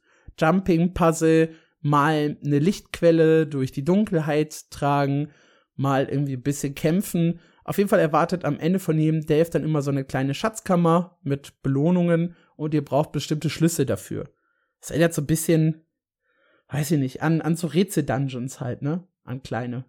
Finde ich aber schön. Ich mag solche Rätselpassagen immer sehr gerne. Ansonsten haben sie noch gesagt, dass sie auch ein bisschen Twink-freundlicher werden. Fand ich sehr lustig, als du das halt vorhin so erwähnt hast. Uh, und zwar werden Dinge accountweit, also beim Ghostcrawler MMO hast du das gesagt, zum Beispiel Bankplätze äh, und die Bank, äh, oder die Bank generell wird halt accountübergreifend äh, Transmogs werden accountübergreifend, also wenn man sich einen Skin freigeschaltet hat und das irgendwo auf eine andere Rüstung ziehen möchte. Das alles machen sie jetzt ein bisschen breiter auf den Accounts. Ja, viel mehr haben sie zu The War Within nicht gesagt. Spannend finde ich, der letzte große Patch von Dragonflight ist äh, Update 10.2. Der erscheint am 8. November, beziehungsweise für euch erschien am 8. November. Und das ist halt wirklich das letzte große Upgrade, der letzte große Raid. Und im Anschluss daran kommen nur noch ganz kleine Updates und so Seasons, wo halt die Dungeons und Raids so ein bisschen äh, rotieren, äh, noch mal ein bisschen, ja, so ein paar alte Dungeons hochskaliert werden, damit man da ein bisschen was zu tun hat. Äh, PvP-Seasons wird es noch geben, aber kein wirklich großes Update mehr. Vom 8. November 23 bis dann Herbst 2024. Das ist nicht lange, oder? Ja, ich wollte gerade sagen, es äh, äh, das Dragonflight quasi recht früh aufhört, neue Updates zu kriegen. Das meine ich. Ich, ich, ich dachte gerade, du findest ein Jahr Content-Dürre nicht lang. So als Guild Wars-Spieler könnte ich das natürlich sagen, aber nee, ich war tatsächlich andersrum gedacht. Hast du? Ich, ich, ich muss das immer für mich selber so realisieren. Hast du ein anderes MMORPG, wo du ein Jahr lang kein Content-Update bekommst? Also als ESO-Spieler bin ich ja Quartals-Updates gewöhnt. Als ja. Guild Wars 2 Spieler durch die lebendige Welt und jetzt sowieso jedes Jahr ein Add-on, kenne ich auch ein Jahr lang Durststrecke nicht. Als Lotro-Spieler, also von, von den Lotro-Sachen weiß ich, da gibt's auch mal längere Durststrecken, aber es gibt mehr als ein großes Update pro Jahr. Oder gab's bisher immer. EverQuest 1 und 2 bringen jedes Jahr eine Expansion raus mit neuen Inhalten und dazwischen auch noch Updates. Ich habe immer das Gefühl, dass diese Content-Dürren in WoW und jetzt auch die in Final Fantasy, weil auch da ist der letzte Patch ja im Oktober erschienen und die Erweiterung kommt erst im Sommer, dass die besonders lang sind bei den beiden großen Titeln. Aber keine Ahnung, vielleicht haben die einfach die Community dafür. Für mich ist das gerade so ein bisschen schwer greifbar, weil ähm, Lost Ark ist ja das genaue Gegenteil, eigentlich seit es bei uns ist, äh, schreit die Endgame-Community danach, bitte macht endlich eine Content-Pause. Wir kommen nicht hinterher, wir können nicht mehr. Also ich würde mich jetzt voll drüber freuen, wenn Lost Ark morgen ankündigt, es kommt jetzt zehn Monate nichts, äh, wäre ich der glücklichste Lost Ark-Spieler überhaupt. Aber naja, mal schauen. Auch verrückt, dass man in seinem Spiel weniger Content möchte. Immer noch vollkommen surreal für mich aber auch sonst, also New World hat Quartals-Updates und da gab es ansonsten auch immer jeden Monat, aller spätestens alle zwei Monate wenigstens ein Update, das irgendwas verändert hat, sei es eine neue Waffe ins Spiel gebracht oder einen neuen Dungeon oder sonst was. Ja, die Expansions von WoW und Final Fantasy sind massiv größer als die Erweiterungen der anderen Spiele, aber ich bin mir nicht sicher, ob das ein Dreivierteljahr bis Jahr Content-Dürre wirklich rechtfertigt. Bringen die dazwischen wirklich gar nichts? Also ich bin ja WoW-Noob, aber also kommt da echt nichts? Ich kenn's noch von Warlords of Draenor. Da war es äh, definitiv so, dass ein Jahr lang äh, zwei Mini-Patches kamen, die halt, also es gab zwischendurch mal Bugfixes, Balance-Änderungen oder so, aber kein neuer Content. Nada. Kein Dungeon, kein Gebiet, kein, ja gut, Events, die sich halt so wiederholt haben, ne? Weihnachten mhm. oder so. Aber kein echtes Content-Update, nein. Und bei Shadowlands war es zuletzt, glaube ich, auch zehn Monate so. Und bei WoW Dragonflight wird es jetzt anscheinend auch wieder so sein. Ja, ich meine, wenn du jetzt tatsächlich wohl mit Warlords of Draenor und Shadowlands gemerkt hast, deine Community macht das mit, warum hetzen? Ja, vielleicht. Und wie gesagt, bei Final Fantasy haben wir im Podcast vor zwei Wochen, glaube ich, auch drüber gesprochen, mit dieser lustigen Statistik von dem Japaner, ne, mhm. wie sich die Spielerzahlen entwickeln und so. Da gibt's ja auch den ersten Aufschrei, dass das jetzt eine ordentliche Content-Dürre gibt. Ja. Und dementsprechend müssen die beiden MMORPGs so ein kleines bisschen zittern Anfang 2024. Ähm, allerdings hat WoW dafür zwei andere Dinge angekündigt, die so ein bisschen die Zeit überbrücken sollen.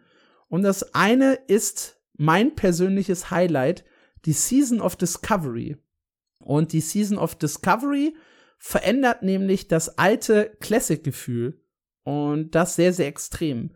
Also, ihr erinnert euch vielleicht noch dran, 2019 hat Blizzard Classic neu aufgelegt, also die, die ursprüngliche Release-Version von WoW hat ein paar moderne Features reingehauen, aber grundsätzlich war es das Spiel von 2004. Und mit der Season of Discovery wird das nochmal passieren, allerdings mit größeren Änderungen, weswegen das Ganze auch so ein bisschen als Classic Plus bezeichnet wird. Im ersten Schritt können die Spieler nicht wie vorher bis Level 60 leveln, sondern nur bis Level 25. Und erst in späteren Phasen werden höhere Stufen freigeschaltet. Dafür bekommt jede Phase, die man leveln kann, ein paar neue Inhalte. Das heißt, wenn ihr bis Stufe 25 spielt, im ersten Set, könnt ihr einen neuen Endgame-Rate oder einen sogenannten Level-Up-Rate spielen. Und der findet dann in der tiefschwarzen Grotte statt. Das ist ein ehemaliges Dungeon und das wird jetzt in einen 10-Spieler-Raid umgewandelt. Und alle Bosse, die da drin sind, wurden von Grund auf neu designt. Das soll nicht nur skalierte Versionen sein, sondern es soll wirklich neue Mechaniken drin sein, das soll schwer werden, neue Fähigkeiten sind dabei, neue Loot, der gedroppt wird. Und es soll sich wie ein richtiger Max-Rate anfühlen, nur eben auf Stufe 25, das heißt mit begrenzten Fähigkeiten und ja, auch sonst etwas eingeschränkteren Charakteren. Spannend dabei, für alle Klassen wird es neue Fähigkeiten geben, sogenannte Glyphen, die ihr in die Ausrüstung einsetzen könnt und die verändern dann, beziehungsweise verleihen euch komplett neue Fähigkeiten, die es in WoW Classic nicht gegeben hat, aber mal zu irgendeinem anderen Zeitpunkt in WoW. Und da kann man halt sagen, was wäre gewesen, wenn diese Fähigkeit XY zum Beispiel schon zu Classic-Zeiten existiert hätte. Und genau das soll man da so ein bisschen erleben können. Das ist, finde ich, eine coole Idee. Also ich mag diesen Mischmasch von allem. Die, Gerade dieses Skill von 2020 oder was weiß ich in so eine alte Version zu packen und einfach mal zu gucken, was passiert. Gerade in Bezug auf das, was wir davor gesprochen haben, bin ich gespannt, wie die Community darauf reagiert, weil ich mir vorstellen ich kann, das äh, dass da ein paar Leute sagen, mach doch mal lieber neue Sachen für WoW statt für ein neues neues Classic. Und so von ganz außen stehend, so für mich jetzt als totalen Vollplepp, äh, wir hatten im Vorgespräch schon kurz drüber gesprochen, muss ich gestehen, irgendwie ist das für mich eine suspekte Nummer, quasi das gleiche Spiel jetzt noch ein drittes Mal auf den ein Markt zu werfen. Viertes Mal. Ein viertes Mal? Welch, welches vierte Mal? WoW Classic Hardcore, wo du auf speziellen Servern nur ja. so, sofort stirbst, wenn du stirbst. Also Hardcore hatte ich jetzt kurz verdrängt, ja. Da, ja. Das, also, wir machen WoW einfach zum vierten Mal, weil es so gut funktioniert. Ich weiß nicht. Das wirkt schon hart komisch von außen. Aber ich wenn ich mich super. jetzt in die Community reindenke, dann hätte ich, glaube ich, Spaß dran. Also so ein zwiegespaltenes äh, Ding, wenn ich da von außen drauf gucke. Ich fände das super witzig so ein Vanilla Guild Wars 2 mit so, das nur zu bestimmten Leveln funktioniert, dafür mit Weltbossen, die um ein Vielfaches härter sind und Fähigkeiten, die erst durch viel spätere Spezialisierungen reinkamen. Ich finde, das klingt super witzig. Ja, würde ich sofort spielen. Gerade mal so ein Albtraumhof, der wieder wirklich schwierig ist, den du ja. nicht in äh, fünf Minuten durchläufst.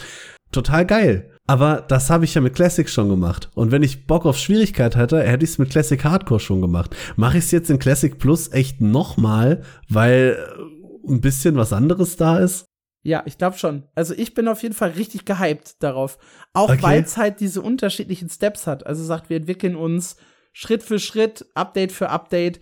Alles ist, das ist ja nochmal eine komplett neue Erfahrung in, in den alten Gebieten.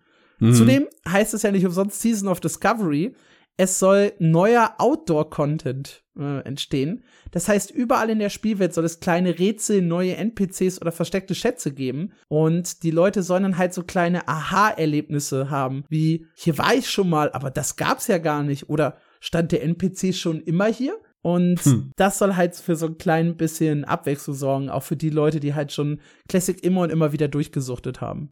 Cool. Vielleicht. Zudem möchten sie ein bisschen äh, ja dafür sorgen, dass die Leute sich wieder im PvP in der offenen Welt duellieren. Du wirst die alten Geschichten nicht kennen, aber gerade zu Release war es total üblich, sich im Vorgebirge des Hügellandes an der Mühle zu treffen, Allianz und Horde. Hatten so, naja, nicht den gleichen Weg dahin, aber man hatte halt relativ kurze Wege dahin. Und dann hat man sich halt da einfach zum Open PvP verabredet sich dann gegenüber aufgestellt und nach einer Zeit dann aufeinander zugerannt und sich einfach gegenseitig umgeboxt. Oder aber auch einfach sich random so dahingestellt zum PvPen, um da halt irgendwie ein bisschen Ehre zu farmen und Spaß zu haben. Und das wollen sie jetzt so ein bisschen forcieren, indem sie in alten Gebieten, in denen dann halt PvP auch stattfindet und die auch in diesem, in dieser Range von Level 25 liegen, neue PvP-Events äh, spawnen lassen, um die Leute halt dahin zu holen und da, ja, für ein bisschen Action zu sorgen. Beide Fraktionen, also Allianz und Horde, bekommen zusätzliche Minibosse, die man dann halt besiegen kann, die da in Camps stehen und dadurch soll halt so ein neues PvP-Gefühl entstehen in diesen alten Gebieten. Hm. Und zu guter Letzt haben sie halt gesagt, sie werden das immer weiter erhöhen, immer mehr neue Raids bringen, beziehungsweise äh, Inhalte umbauen zu den Raids, äh, immer mehr so ein bisschen das PvP forcieren. Und das Coole ist, das Ganze geht schon dieses Jahr live. Am 30. November können die Leute loslegen und diese Season of Discovery äh, entdecken. Was viele sich halt auch erhoffen, das Ganze ist halt so ein bisschen ein Experiment, ne? Wie nehmen die Leute das auf, wenn wir Classic verändern, wenn wir da neue Inhalte bringen und so weiter. Und wenn das halt gut ankommt, wer weiß, vielleicht gibt's dann wirklich mal ein WoW, das sich in eine komplett andere Richtung aus Classic weiterentwickelt und nicht eben nur immer wieder re-released wird. Ja, WoW Retail 2.0 quasi. Ey, Ion Classic entwickelt sich auch in eine komplett andere Richtung in Korea, hat da schon zwei neue Klassen und etliche neue Dungeons bekommen. Das ist ja. super cool. Das wird in Korea total gefeiert. Ich finde es auf jeden Fall einen interessanten Schritt. Also man sieht auch auf mein MMO, ich möchte es hier nochmal betonen, da hat äh, Corton ja die ganzen Sachen für WoW zusammengefasst und die meisten Sachen haben so acht oder zehn oder 15 Upvotes und dieser Teil mit Classic Plus hat halt 65 Herzen bekommen. Oh, wow. Ne? Okay. Also das kommt richtig, richtig gut an bei den Leuten. Und wann WoW-Abo im Game Pass? Das wäre jetzt eigentlich der nächste große, äh, große logische Schritt, finde ich. Ist jetzt ein bisschen weg vom Thema, aber musste ich gerade dran denken, auch mit Plus. Weiß auch nicht. Klingt irgendwie nach Abo. Ja, dazu gab es tatsächlich eine Aussage. Ja, äh, okay. in einem Interview. Naja, also nicht dazu direkt, aber zu dem Thema kommt WoW äh, vielleicht auch irgendwann mal für die Xbox, jetzt wo es halt im Pass drin ist. Hm. Und äh, da heißt es von der Executive Producerin Holly Longday, dass äh, eine Konsolenportierung möglich wäre. Weder wäre die Technik zu komplex, noch äh, sonstige Inhalte. Man sei bei Blizzard für Konsolenversionen sehr gut aufgestellt. Okay. Eine feste Aussage gibt's nicht, aber, ne? Wenn man halt dann bedenkt, dass das Ganze jetzt Microsoft gehört, äh, schwingt das schon mal ganz anders mit, ne? Ja, Longdale hat auch in einem Interview, in demselben Interview gesagt, dass es bisher noch keine Gespräche zur Integration von WoW in den Game Pass äh, gab. Generell hat's nur, habe es nur wenig Interaktionen zwischen Microsoft und äh, den Blizzard-Inhalten gegeben oder dem Studio Blizzard. Also wahrscheinlich mehr mit Activision dann. Hm. Äh, aber ausgeschlossen ist auch das nicht, dass das im Game Pass landet. Ach, cool. ja, ansonsten für die WoW Classic Fans wurde Cataclysm angekündigt. Und das ist halt finde ich eine super kuriose Sache.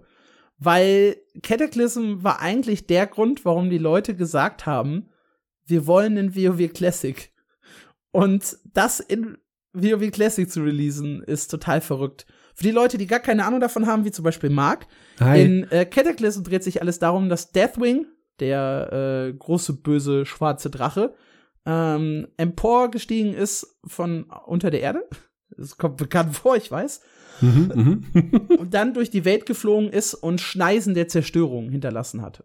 Bedeutet, er hat Teile der Hauptstädte kaputt gemacht, er hat äh, Gebiete ja, verändert und generell hat Blizzard das zum Anlass genommen, eine komplette Überarbeitung der Welt vorzunehmen. Wie Quests funktionieren, wie Dinge skalieren, wie die Stufen in den einzelnen Gebieten sind. Questreihen wurden verkürzt, XP wurden erhöht. Es gibt klarere Linien, denen man folgen kann, bessere Übersichten. Alles wurde aus Sicht einiger Hardcore-Fans vercasualisiert. Und das geht eben nicht nur für die offene Welt, sondern auch für den Dungeon Finder, der da halt noch mal stärker überarbeitet wurde. Und ja, es ging so ein bisschen das Gefühl der alten Welt verloren. Und das, was die Leute halt früher kannten, so ihre Questlines, um ihre ersten Charaktere halt zu leveln, wurde komplett überarbeitet. Und da waren dann die ersten Rufe oder die ersten Leute, die gesagt haben, wir wollen WoW Classic zurück, weil Cataclysm hat halt alles verändert. Cataclysm war gleichzeitig der Punkt, wo die Abozahlen mit am höchsten waren und im Anschluss daran halt rapide nach unten gingen.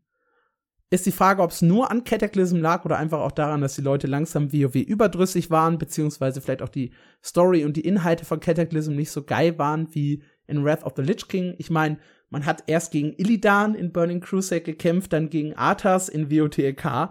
Das waren halt große Namen für Warcraft-Fans. Deathwing auch noch, aber halt nicht so gigantisch groß wie diese beiden Ikonen. Mhm. Deshalb ist das schwer zu sagen, ob das nur an den Überarbeitungen der Gebiete lag. Nichtsdestotrotz hat man halt, ja, sich Classic gewünscht, eben weil Cataclysm so viel verändert hat. Und es ist sehr, sehr kurios, sich jetzt vorzustellen, das tatsächlich noch mal zu spielen für viele. Ja, klingt einleuchtend, wenn du das so sagst. Äh, kann ich leider nicht so viel zu sagen. Mich würde aber interessieren, wie die Community das aufnimmt. Also jetzt spezifisch die Hardcore-Community, ob, ob die das geil finden. Weil ich glaube, in Classic Hardcore sind die Leute, die von deiner Beschreibung her am wenigsten Bock auf Cataclysm haben. Ja, total. Also ich glaube, dass die, dass die Die Hard Classic Fans alle entweder in dieser Season of Discovery oder auf den äh, Classic Hardcore Servern spielen werden. Ich glaube nicht, dass die sich in äh, Cataclysm werfen. Ich hm. glaube, das wird tatsächlich für WoW Classic der schwächste Teil. Also ich glaube, da wird am wenigsten gehen bei den Leuten. Und ich glaube, deshalb ist es auch besonders klug, nebenbei diese Season of Discovery zu machen, um halt die Classic-Fans bei Laune zu halten. Ja. Ich bin auch sehr gespannt, ob sie irgendwann anfangen, die alten Erweiterungen noch mal zu re-releasen. Also dadurch, dass man ja jetzt immer weiter fortgeschritten ist zu WOTK, zu jetzt Cataclysm, zu demnächst vielleicht Mist of Badaria, kann man ja nicht mehr die alten Inhalte so erleben, wie sie damals waren. Also Burning Crusade, WOTK und so weiter. Das heißt, mhm. irgendwann kann Blizzard dann den Circle von vorne anfangen und wieder mit Burning Crusade, dann wieder WOTK, dann wieder Cataclysm und so weiter durch das Ganze durchgehen. Das ist eigentlich ein oh geiles System, oder? Never ending Money Printing. Recycling von Content einfach durchgespielt. Ich glaube, wenn das funktioniert und wenn sie quasi noch mal mit The Burning Crusade anfangen, sollte Blizzard so eine Statue kriegen mit du hast Kapitalismus durchgespielt einfach, wenn das bis dahin funktioniert. Ja, falls ihr doch Lust habt, Cataclysm zu spielen, das fände ich auch super spannend. Wir haben nicht so richtig viele WoW-Hardcore-Fans in der Community. Das heißt, es liegt auch an euch, die so ein bisschen ranzukarren, ne? Holt uns mal so ein paar die-hard WoW-Fans bitte in den Discord und auch in unseren Podcast rein. Mich würde unheimlich interessieren, was diese Leute über die Entwicklung von WoW denken. Finde ja. ich sehr, sehr spannend. Ja, mich auch. Da gibt's noch eine große Kontroverse rund um die WoW-Inhalte.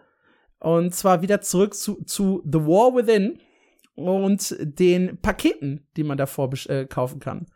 Es gibt drei Pakete, wie auch bei allen vorherigen Erweiterungen, oder beziehungsweise nicht bei allen, aber bei den letzten vorherigen Erweiterungen. Das günstige Paket, das einfach nur das Spiel enthält, dann die Heroic Edition, wo halt noch ein paar Boni drin sind, unter anderem ein Reittier-Skin, ein Transmog-Set und Händlerdevisen. Das sind diese, diese Währungen, die man jetzt benutzt für den neuen Handelsposten was so ein bisschen an Battle Pass erinnert. Und da gibt's mhm. die Epic Edition. Die kostet 90, zum Vergleich die Base Edition 50. Und für diese 90 Euro bekommt ihr Zugriff auf die Beta. Das war schon immer mit drin. 30 Tage Spielzeit, auch das war schon immer mit drin. Haustier, ein Spielzeug und drei Tage vorab Zugang zum Start der Erweiterung. Und das ist das allererste Mal, dass Blizzard sowas macht. Vorabzugang zu Spielinhalten die waren auch direkt sehr vorsichtig. Die haben gesagt, ja, äh, alle World First äh, Sachen werden erst später aktiviert, beziehungsweise es gibt keinen Erfolg mehr dafür, irgendwie Server First, World First, das Max-Level zu erreichen. Erst bei den Raids wird das interessant und die Raids machen wir sowieso erst später auf, wie wir das immer machen, nämlich dann, wenn die erste Season startet, sozusagen. Und man hat quasi keinen großen Vorteil davon, außer dass man halt wirklich drei Tage vorher spielt, schon ein bisschen leveln kann, schon ein bisschen Mats farmen kann. Das ist für die Hardcore-Spieler total irrelevant. Die grinden so hart durch und die geben ja teilweise auch hunderte, tausende Euros aus hm. für Materialien. Also das nimmt keinen Einfluss auf das World First Race später. Trotzdem gibt es einen riesen Shitstorm dafür, dass es diese drei Tage Vorabzugang gibt.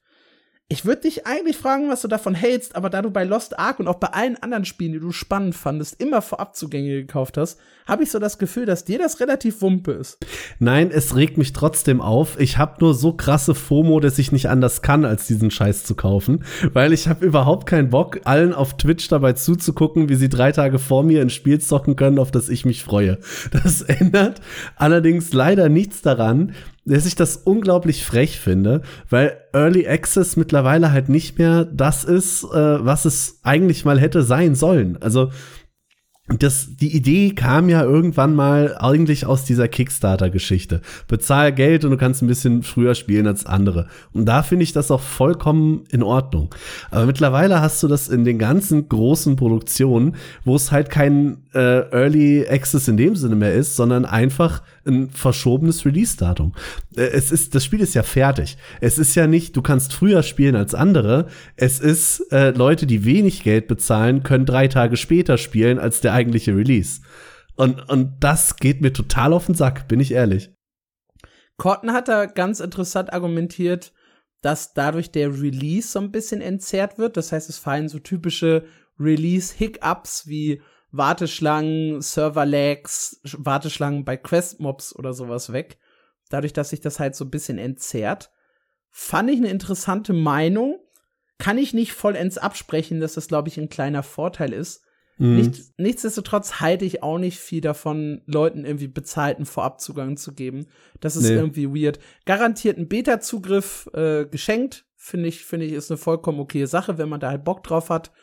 Ähm, das Paket ansonsten bringt ja auch Boni, die den Preis in Anführungszeichen rechtfertigt. Also alleine mit ja. der 30 Tage Spielzeit und diesen zusätzlichen äh, Pets und Haustieren und Spielzeugen und so. Ja, das ist halt immer Krimskrams, ob man es braucht oder nicht, kann jeder für sich selbst beschließen. Aber diese drei Tage Vorabzugang, da gibt's glaube ich einige, bei denen dieses FOMO kickt, wie bei dir, ja. wie bei dir, ja. Und die deshalb jetzt zu dem 90 Euro Paket statt zu dem 50 Euro Ding greifen. Ja, ich habe bei, wie gesagt, Lost Ark, du hast es eben erwähnt, ich habe nicht mehr drüber nachgedacht. Natürlich kaufe ich das. Ich will ja zocken, sobald alle anderen zocken. Du hast auch äh, diese Vorbestellerpakete gleich mehrfach gekauft, ne? Ich habe alle gekauft, ja, weil die ja. stacken. Das war ja. auch äh, unglaublich schlau. Man hat nie wieder so viel Value aus dem Cash-Shop gekriegt wie bei diesen Paketen. Aber trotzdem äh, hat's mich genervt, dass dieser Early Access-Kram hinter einer Paywall war. Auch Hörst du wenn, dir eigentlich manchmal selber zu? Ja, auch wenn die Paywall bei Lost Ark nur bei 15 Euro war und nicht bei 90. Was ja auch noch mal ein Unterschied ist. Ja, bei 40 zwischen ich kaufe mir das Grundspiel und ich kaufe mir die Boni. Ja, aber auch 15 und 40 ist noch mal ein Unterschied. Ja, absolut, ja. Ja, wie seht ihr das Ganze? Schreibt uns auch dazu gerne im Discord oder per Mail, wie auch immer ihr das möchtet. 90 äh, Euro beziehungsweise 40 Euro extra, um drei Tage früher WoW zu spielen. Yay. Wer äh, übrigens WoW The War Within frühzeitig spielen möchte, es soll noch innerhalb des ersten Halbjahrs äh, Alpha- und Beta-Tests geben. Dafür könnt ihr euch auf der Webseite anmelden. Ihr könnt schon jetzt vorbestellen, wenn ihr das Ganze möchtet. Was immer. Immer vorsichtig sein bei Vorbestellungen, ne? Hm. Auch bei WoW, gerade bei Blizzard, hier blutet noch immer mein Herz. Wirklich, Warcraft 3 Reforged. Ich hab's ja. mir damals gekauft und ich hab's später umgetauscht. Äh, ich konnte nicht, ich kann nicht dahinter stehen, was Blizzard mit dem Spiel gemacht hat. Ich habe es auch gekauft. Äh, ich war selten so enttäuscht. Vielleicht noch von Bethesda, mittlerweile beides Microsoft, aber huiuiui. ja, Diablo 4, da gibt's tatsächlich keine so großen Infos. Vessel of Hatred heißt die neue Erweiterung. Es soll unter anderem eine neue Klasse einführen, die es noch nie zuvor im Diablo-Franchise gegeben hat. Es kommt eine neue Region namens Nahantu und der Plot wird sich um das Schicksal von Mephisto drehen und seine Pläne für Sanctuario. Und der Release ist Ende 2024. That's it. Ja, weiß nicht. Wie ich hatte anfangs gesagt, Diablo 4 hat mich verloren. Ich glaube auch nicht mehr, dass sie das Ruder rumreißen. Auch nicht mit der ersten Erweiterung, aber vielleicht passiert ja doch noch was. Ich bin gespannt. Mein heimliches Highlight: Warcraft Rumble. ich wusste, das kommt. Ich weiß, Handygames, ne? Ja, ja, natürlich. Aber Warcraft Rumble macht halt echt Spaß, wenn ihr so auf, ja, oh, wie heißt das? Es heißt Clash Royale, nicht Clash of Clans, sondern Clash Royale. Wenn ihr das mal gespielt habt, so ein bisschen in die Richtung geht Warcraft Rumble. Ähm, ihr habt im Prinzip ein Team, das ihr zusammenstellen könnt aus äh, Figuren aus der Warcraft-Welt, Greifenreiter, Kanonenschütze, später dann halt auch ein paar bekanntere Charaktere, die ihr einsetzen könnt. Ihr sammelt passiv, ihr spielt auf so einem kleinen Spielfeld, äh, zwei Seiten, gegenüber steht euch irgendwo ein Gegner, unten steht ihr, jeder hat eine Base und die muss halt so ein bisschen eingerannt werden. Ihr zieht eure Units aufs Spielfeld, wenn ihr entsprechend viel Gold passiv generiert habt, dann laufen die los. Manchmal gibt's dann auf dem Spielfeld auch noch Aktionen, sammel mehr Gold oder äh, erobert zum Beispiel einen Turm, der dann auf Feinde schießt oder sowas, die da langlaufen. Da gibt's halt äh, ein bis drei Lanes, auf denen ihr spielt, auf denen die Kreaturen laufen. Das heißt, ihr müsst euch auch so ein bisschen entscheiden, wo ihr die platziert. Und ja, dann versucht ihr die gegnerische Base damit einzureißen. Ist so ein kleines, lustiges Spiel für zwischendurch. Ich habe es in der Beta damals schon ausprobiert. Ich habe es jetzt zu Release gespielt, tatsächlich gestern erst das erste Mal. Ich ärgere mich ein bisschen, dass ich es nicht auf der Zugfahrt gespielt habe, aber da hatte ich das noch gar nicht so auf dem Schirm, dass jetzt der offizielle Release war. Gestern Abend im Bett habe ich noch ein paar Runden gespielt und es macht mir wirklich Spaß. Es ist kein High-Quality Blizzard-Game, ja. Keine krasse Lore, kein krasses Gameplay, nichts. Aber es ist süß, um das mal einfach so zwischendurch ein bisschen zu daddeln. Und ich kann es euch nur empfehlen, wenn ihr Lust habt. Warcraft Rumble ist jetzt offiziell live. Ja, und das war's eigentlich von der BlizzCon, ne? Ich habe ja eingangs alles so ein bisschen zusammengefasst. Overwatch 2, neuer äh, Hate und neues Progression-System, hm. Hearthstone, zwei Spieler-Modus, aber ja. Nichts zu Heroes of the Storm. Das Spiel ist halt echt vollkommen im Maintenance-Mode. Da wird auch, glaube ich, nicht mehr viel passieren. Kein neues Spiel. Es ist aus Versehen mal das Wort StarCraft gefallen. Ähm, muss nichts heißen, aber es gibt ja die Hoffnung, wir haben da, glaube ich, auch im letzten Podcast drüber gesprochen, dass äh, Phil Spencer gesagt hat, was, was Blizzard-Fans hören wollen, vielleicht auch mal so eine alte Marke zurückbringen und wenn wir das machen, dann richtig. Das hat ja bei einigen die Hoffnung auf StarCraft geschürt. Das gab's jetzt nicht auf der BlizzCon. Vielleicht nächstes Jahr 2024 sitzen wir und unterhalten uns noch mal über StarCraft. Aber dieses Jahr ist das nicht der Fall. Diese Erwähnung hat auf jeden Fall schon Riesenkreise geschlagen. Ich hatte heute in meiner Social Media Timeline so viele äh, oh, Destiny 2 in StarCraft Universe confirmed Tweets so in die Richtung. Ja, mal schauen, was daraus wird. StarCraft würde mich tatsächlich freuen, mal wieder zu sehen. War eins meiner ersten Strategiespiele. Ja, und das war's, wie gesagt, von der BlizzCon. Gehen wir rüber zu den großen sechs. Da ist es heute wirklich mal ein bisschen kürzer. Ich fange mal mit Guild Wars 2 an. Da ist jetzt gerade frisch, während wir hier uns unterhalten, der neu, nächste Patch erschienen, den wir auch letzte Woche schon vorgestellt haben. Ich schieb allerdings alle Infos rund um den Patch in die nächste Folge, weil ich habe noch keine Sekunde reingespielt. Nächste Woche werde ich aber viel dazu sagen können. Dann erfahrt ihr, ob ich zufrieden bin mit den neuen Inhalten, mit der neuen Story, dem Anfang des neuen Gebietes, oder ob ich eher unzufrieden bin mit dem Patch. Lost Ark Mark, ist auch nicht so viel, ne? Nee, können wir diese Woche auch ganz kurz halten. Bei uns im Westen ist überhaupt nichts passiert, äh, beziehungsweise ein paar Kleinigkeiten, die aber erst ähm, nächste Woche relevant werden. Das heißt, auch da nächste Woche noch mal größer. Ansonsten haben äh, Lost Ark Korea äh, heute am 7.11. ihr fünfjähriges Jubiläum gefeiert. Ähm, gab ein paar neue Skins, äh, die angekündigt wurden und sonst äh, überraschend wenig. Also äh, da kommt hoffentlich noch eine Loa Winter. Die ist bisher allerdings noch nicht fest angekündigt. Der Stream heute war, ich sag mal milde, enttäuschend und mehr ist nicht passiert. Okay. In Final Fantasy ist das Fall Guys Event erschienen. Und das ist ein total kurioses Ding. Ich habe selber nicht gespielt, wie ihr alle wisst, Final Fantasy und ich. Das ist jetzt ja nicht so mein Ding. Es ist allerdings wirklich so, dass das Spiel komplett ineinander übergegangen ist, so ein bisschen. Also ihr lauft mit euren Final Fantasy Charakteren wirklich Fall Guys Parcours im Spiel, oh die auch Gott. genauso aussehen und auch dieselben Herausforderungen haben. Äh, irgendwie die Wippe, eine Axt, die halt hin und her schwingt und euch von der Plattform runterwirft und so. Es müssen sich so und so viele Spieler qualifizieren in, für die nächste Runde. Es ist halt wirklich Fall Guys in Final Fantasy und ihr müsst innerhalb der kurzen Zeit zudem 100 Siege für das ein oder andere Achievement holen. Und ja, das Event kommt sehr gemixt an, muss ich sagen. Ein paar Leute sagen, das wäre ganz cool, weil es halt was anderes ist und ja auch nur vorübergehen und dann ist es ja bald wieder weg. Ein paar andere sagen, meine Güte, ist das schlimm.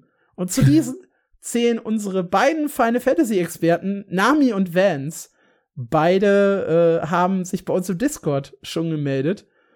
Nami schrieb, äh, ich bin jetzt schon mit dem Event durch und äh, hast du das Rhino? Ja. Und es ist sehr sonderbar. Und Van sagt, es passt gar nicht ins Spiel. Nami stimmt zu. Also so richtig geil. Weiß ich nicht, kommt das irgendwie nicht an. Auch auf Twitter gab es ein paar Leute, die gesagt haben, was für ein Quatsch ist das? Ja. Ich find's total immersive breaking. Komplett. Komplett. Also- auch noch Fall Guys. Hast du es mal gesehen? Ich, ich, ich, ich leg dir jetzt, ich leg dir jetzt hier das, das Twitter-Video, damit du das mal siehst, wie schlimm das Event wirklich aussieht. Ich bin äh, gespannt. Ist jetzt Live-Reaction im Podcast, wobei wir Ja. eigentlich. Äh, ach du Scheiße. Es ist halt wirklich Fall Guys in Final Fantasy sieht auch total deppert aus mit den äh, mit dem Interface. Also diese, diese, diese ganzen Fähigkeiten, die da, die da mitten im, im Spiel hängen und so. Ist das schrecklich. Vor allem auch, als hätte es irgendwie so ein Mod-Typ irgendwo selber gebastelt. Weil es ist alles so komplett unpassend und komm, wir werfen einfach mal die Assets ineinander. Was, what could possibly go wrong? Aber Alles. Ach du Scheiße. Alles can go wrong in diesem Fall, finde ich. Ja, also, also das ist wirklich ein tolles Beispiel dafür, wie scheiße Crossover-Events sein können. Also meins ist es auch nicht und ich muss halt auch sagen, die meisten anderen Crossover, ich habe es letzte Woche schon gesagt, sind auch nicht meins. Wenn ihr da Bock drauf habt oder wenn ihr anderer Meinung seid, schreibt's bei uns gerne in den Final Fantasy Channel. Ich lasse mich da gerne überzeugen, dass das Event doch cool ist. Ich finde es auf jeden Fall nicht so. Das ist echt schrecklich. Gut, hüpfen wir, hüpfen wir schnell rüber zu ESO. ehe Ja, du bitte, Hier, bitte. Ehe du hier ganz durchdrehst.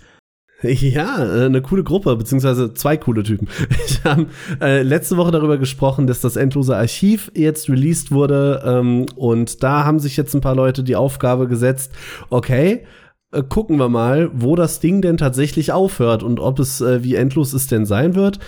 Äh, Das probieren momentan natürlich ein paar Leute und die ersten auf Reddit haben es jetzt sehr, sehr weit geschafft. Und zwar in die Stufe 19 äh, des Archivs in einem Run, für den sie ungefähr äh, 13 Stunden gebraucht haben. Und da Respekt will, alleine dafür. Hammer, Hammer, wirklich. Sie wollen es nächste Woche auch noch mal probieren, weil am Ende von dem Video, wo das so ein bisschen zusammengeschnitten ist, regen sie sich auch drüber auf, dass sie am Ende doch irgendwie sehr blöd sterben und das nicht hätte sein müssen. Also probieren sie es noch mal, äh, wie weit man kommt. Und denen ist was sehr Interessantes aufgefallen. Und zwar wird das Ding ab Stufe 12 nicht mehr schwieriger. Und das äh, finde ich spannend für ein endloses Archiv. Ja, also man muss halt ja sagen, bis man bis zu diesem Arc kommt, ne, dauert's ja auch. Man muss ja jedes Mal äh, drei normale Stages durchlaufen, dann eine Boss-Stage. Von diesen Boss-Stages muss man dann drei machen und dann erst kommt man ja äh, zu dem finalen Boss aus dem Endless, äh, aus dem endlosen Archiv. Und dann steigt es eine Stufe auf und dann geht das Ganze wieder von vorne los. Also es Genau. dauert schon, bis man dahin kommt. Aber nichtsdestotrotz, es ist nicht so wirklich endlos. Es bleibt dann halt immer auf dieser Schwierigkeit. Was halt passiert ist, man bekommt irgendwann auch keine zusätzliche Vision mehr, also diese Mhm. Bonuseffekte. Auch das ist gekappt. Und man hat dann halt ja nur noch variierende Bosse.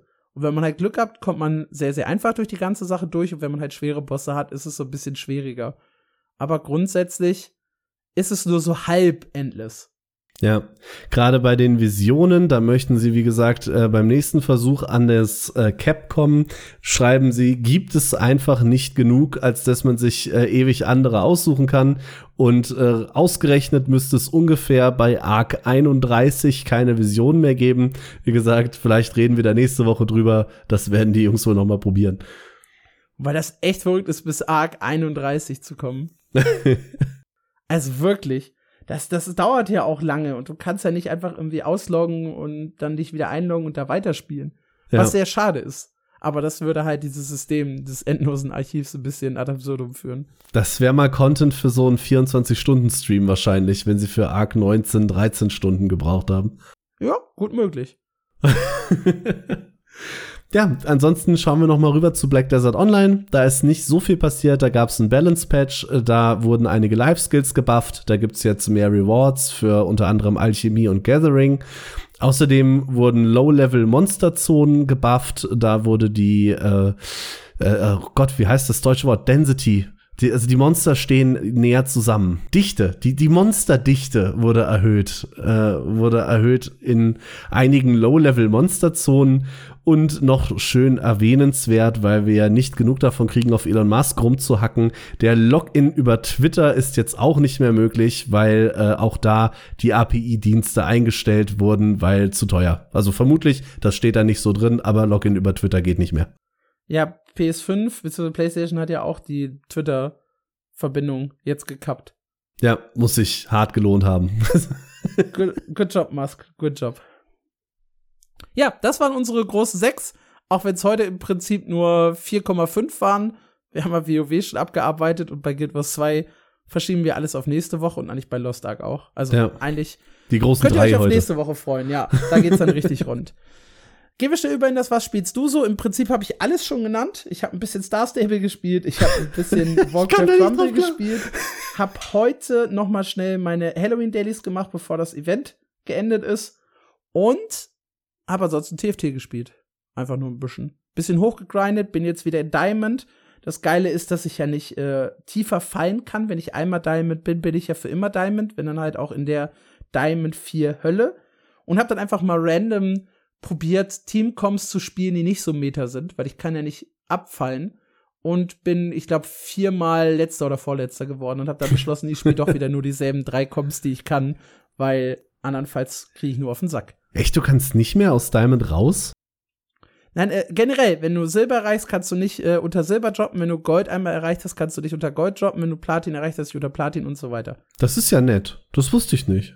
Ja, das heißt, immer wenn ich einen komplett neuen Rang erreiche, dann mache ich einfach nur Scheiße, um halt so ein bisschen was auszuprobieren, weil ich kann ja nicht runterfallen. Und irgendwann fange ich dann wieder an, ernst zu spielen und versuche ein bisschen hochzukommen. Was ganz cool ist im Rahmen von TFT, ich hatte gerade heute, kurz vor dem Podcast, ein sehr, sehr langes Interview mit äh, Mordok, dem Lead-Designer, und äh, werde dazu auch noch einen Artikel schreiben, den ihr euch auf jeden Fall durchlesen solltet. Ich habe es mein äh, persönliches großes Ab äh, Abschlussfeature oder Abschiedsfeature in meinem Kopf genannt, weil ich liebe TFT. Ich habe immer versucht, TFT auf mein MMO zu etablieren. Anfangs sehr erfolgreich, dann zwischendurch sehr, sehr stark abgefallen. Und zum Abschluss gibt's noch mal irgendwie einen ganz langen Artikel von mir zu dem Spiel, weil, hey, warum nicht? Kannst du dir jetzt leisten? Ja. Was geht bei dir?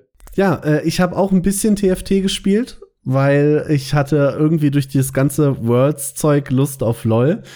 Um, ich habe unfassbar hart auf die Fresse gekriegt, weil ich habe mir natürlich auch nichts zu Metas oder so angeguckt. Ich habe einfach mal ein bisschen rumprobiert, was, was schön und lustig klang.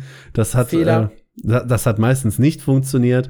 Ähm, es ist, es lief genauso wie bei mir immer in TFT. Im Early Game äh, kriege ich es noch irgendwie geschissen und am Ende warte ich nur darauf und hoffe, dass äh, drei oder vier Leute vor mir rausfallen, damit ich nicht verliere, weil ich spätestens ab Stage 3 nur noch auf die Nase kriege. Es ist immer das Gleiche. Ja, du brauchst einen Coach hinter dir, ne? Der ja, das, das hat gut funktioniert. Also, wenn du noch mal vorbeikommst, äh, easy peasy. Ähm, dann habe ich mich tatsächlich dazu breitschlagen lassen, auch echtes League of Legends zu spielen. Nein. Ja, aber nur im, im Fünfer Fullteam, weil wir hassen Randoms, das äh, weiß man ja. Das hat aber tatsächlich Spaß gemacht. Also, wir haben diese Woche zwei komplette Abende nur im, im Fünfer-Stack League gespielt. Und niemand hat mich angeschrieben. Ja, du warst äh, im, im Urlaub tatsächlich. Ja, und? Du, du warst ja nicht da. Schreib mich trotzdem an. Dann kriegt das FOMO und ich hätte am Handy Wild Rift oder so gespielt. Ah, okay. Dann nächstes, nächstes Mal sage ich Bescheid. Es hat tatsächlich, äh, hat tatsächlich Spaß gemacht. Wir haben am Anfang auch sehr viel gewonnen, dann haben wir sehr viel verloren. Ähm, dann musste ich mal wieder gegen Darius spielen und habe äh, die Lust an League wieder verloren. Aber äh, durch die Worlds, vielleicht spiele ich es in nächster Zeit noch mal ein bisschen. Ähm, natürlich habe ich Lost Ark gegrindet, ist äh, ganz klar. Und ich habe tatsächlich noch mal in Mechabellum reingeguckt. Das habe ich vor unzähligen Folgen schon mal erwähnt. Mhm. Das ist so ein kleiner äh, Autobattler Richtung TFT, nur mit äh, Mechs und Panzern in einem, in einem Sci-Fi-Szenario. Der, das hat einige viele Updates gekriegt und das macht immer noch richtig Laune. Also an der Stelle auch noch mal die Empfehlung, Wochen später, Mechabellum ist jetzt noch cooler als damals. Äh, sehr kurzfristig, macht Spaß. Kurzweilig. Kurzweilig, ja, meine Ja. ich. Ja, ist ein Spiel, in das ich auch immer reingucken wollte. Äh, ja, Pile of Shame und so, ne? es gibt einfach viel mehr Videogames, als ich Zeit für Videospiele habe. ja, schrecklich, ne? Ja, frech. Apropos Zeit für Videospiele, es ist Zeit für eine Frage der Woche, und zwar die Auflösung zu welches Halloween-Event in einem MMORPG gefällt euch am besten? Und ich habe die Frage letzte Woche gestellt mit dem Hinweis, es gibt nur eine richtige Antwort und möchte an dieser Stelle Hashtag die Community loben, weil die meisten Leute haben die einzig richtige Antwort gegeben. Nämlich Guild Wars 2. Es gibt, es gibt da keine zwei Meinungen. Guild Wars 2 hat mit Abstand die besten Seasonal Events von allen MMORPGs. Ich weiß, Final Fantasy hat jedes Mal so ein bisschen eine eigene und veränderte, ich glaube sogar jedes Jahr veränderte Storyline. Aber das ist es halt. WoW hat einen Bosskampf, den man irgendwie machen kann. New World hat einen Bosskampf, den man irgendwie machen kann. Aber meine Güte, Guild Wars 2 hat das Labyrinth als komplettes Gebiet, was super cool ist. Verschiedene Rennstrecken für Reittiere, top ein eigenes Jumping-Puzzle, eine komplett eigene Belohnungsstruktur mit Mini-Pads, mit Skins, mit Nachtschatten, mit was weiß ich nicht alles. Der verrückte König sagt, überall sind Kürbisse, die ich schnitzen kann. Aufstieg in den Wahnsinn ist so eine kleine Instanz. Es gibt diesen Groll des Schnitters PvP-Modus, verrückte Inquisition, kleiner PvP-Modus, sinnloses Türengrinden im Labyrinth macht sowieso Spaß. Dazu auch Story-Inhalte, die zwar nicht mehr verändert oder erweitert werden, aber diese Geschichte mit dem blutigen Prinzen und so, das ist schon ganz cool, wenn man das das allererste Mal spielt. Also, rundum, Guild Wars 2 hat das beste Paket. Eigentlich können wir die Frage der Woche an dieser Stelle beenden, weil Mark kennt keine anderen MMORPGs und alle, die was anderes sagen, haben halt Unrecht. Trotzdem lese ich noch ein paar Antworten tatsächlich vor aus unserem Discord per E-Mail und so weiter. Ich möchte noch mal erwähnen, dass ich zu Guild Wars 2, äh, wie gesagt, ich spiele generell ungerne Events in, in general. Ich finde das äh, immer ein bisschen ausbrechend. Wenn ich mich aber entscheiden müsste, dann Guild Wars 2 weil das eigentlich auch äh, unsere Connection hier ermöglicht hat. Weil das erste Mal so wirklich was miteinander zu tun, hatten wir bei dem 24-Stunden Guild News Stream damals. Und das war, äh, ich glaube, an Halloween, das weiß ich nicht mehr ganz sicher, aber es war das Halloween-Event. Echt? Ja. Ich habe keine Erinnerung daran. Doch, ta tatsächlich.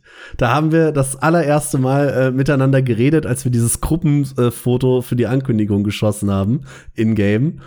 Und äh, da war, wurde im Prinzip der Grundstein gelegt. Verrückt. Das ja. ist mir vollkommen entfallen.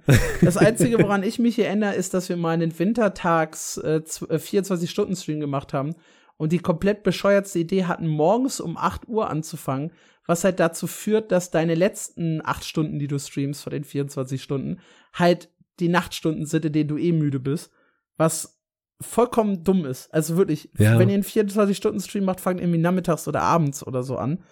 Und äh, wir dann, glaube ich, um 5 Uhr uns nur noch irgendwelche dummen Witze erzählt haben, während Durzi sich betrunken hat und irgendwie um 23 Uhr, man hört nur so in der Mitte des Livestreams, und dann ist er halt weg und nie wieder aufgetaucht. Das ist die einzige Erinnerung, die ich an äh, Event-Livestreams habe, die über 24 Stunden gingen. Schön, schön. ja, also, ein paar Auflösungen der Frage der Woche. Eglis sagt, Halloween in Guild Wars 2, Stichwort Uhrturm. Punkt. Shigos sagt, dass sie wette Guild Wars 2. Ich kenne auch nur das, aber trotzdem, dass sie wette Guild Wars 2. Äh, Ivan sagt, als MMORPG-Newcomer äh, Newcomer kenne ich leider noch keins, aber ich fand das Halloween-Event in Warzone immer gut. Ansonsten gebe ich nächstes Jahr mein Statement. Ist notiert, erwarten wir nächstes Jahr auch. Leia schreibt Hell äh, Herr der Ringe Online, weil da das Mysterium gelöst wird, warum Hobbits keine Schuhe tragen. Das ist zwar eine wirklich coole Sache, aber nein, Guild Wars 2. Interessiert mich aber. Ich habe es extra nicht gegoogelt und hoffe, dass du mir die Frage noch beantwortest. Ich? Ja, äh, du oder Leia? Ja, Leia muss das beantworten. Ich habe keine Ahnung. Ja, bitte, bitte klär uns googlen, auf, warum Hobbits keine Schuhe tragen. Das finde ich schön. Cliffhanger zur nächsten Folge. Wir müssen uns das immer notieren, die ganzen Cliffhanger, die wir hier machen, ne? Dass wir das noch auflösen werden. Radarion, eindeutig Guild Wars 2. Ich kenne sonst nur das Halloween-Event im WoW, aber das ist kein Vergleich zu Guild Wars 2. Korrekt. Nina Lovegood, auch definitiv Guild Wars 2. Das in ESO fand ich sehr langweilig.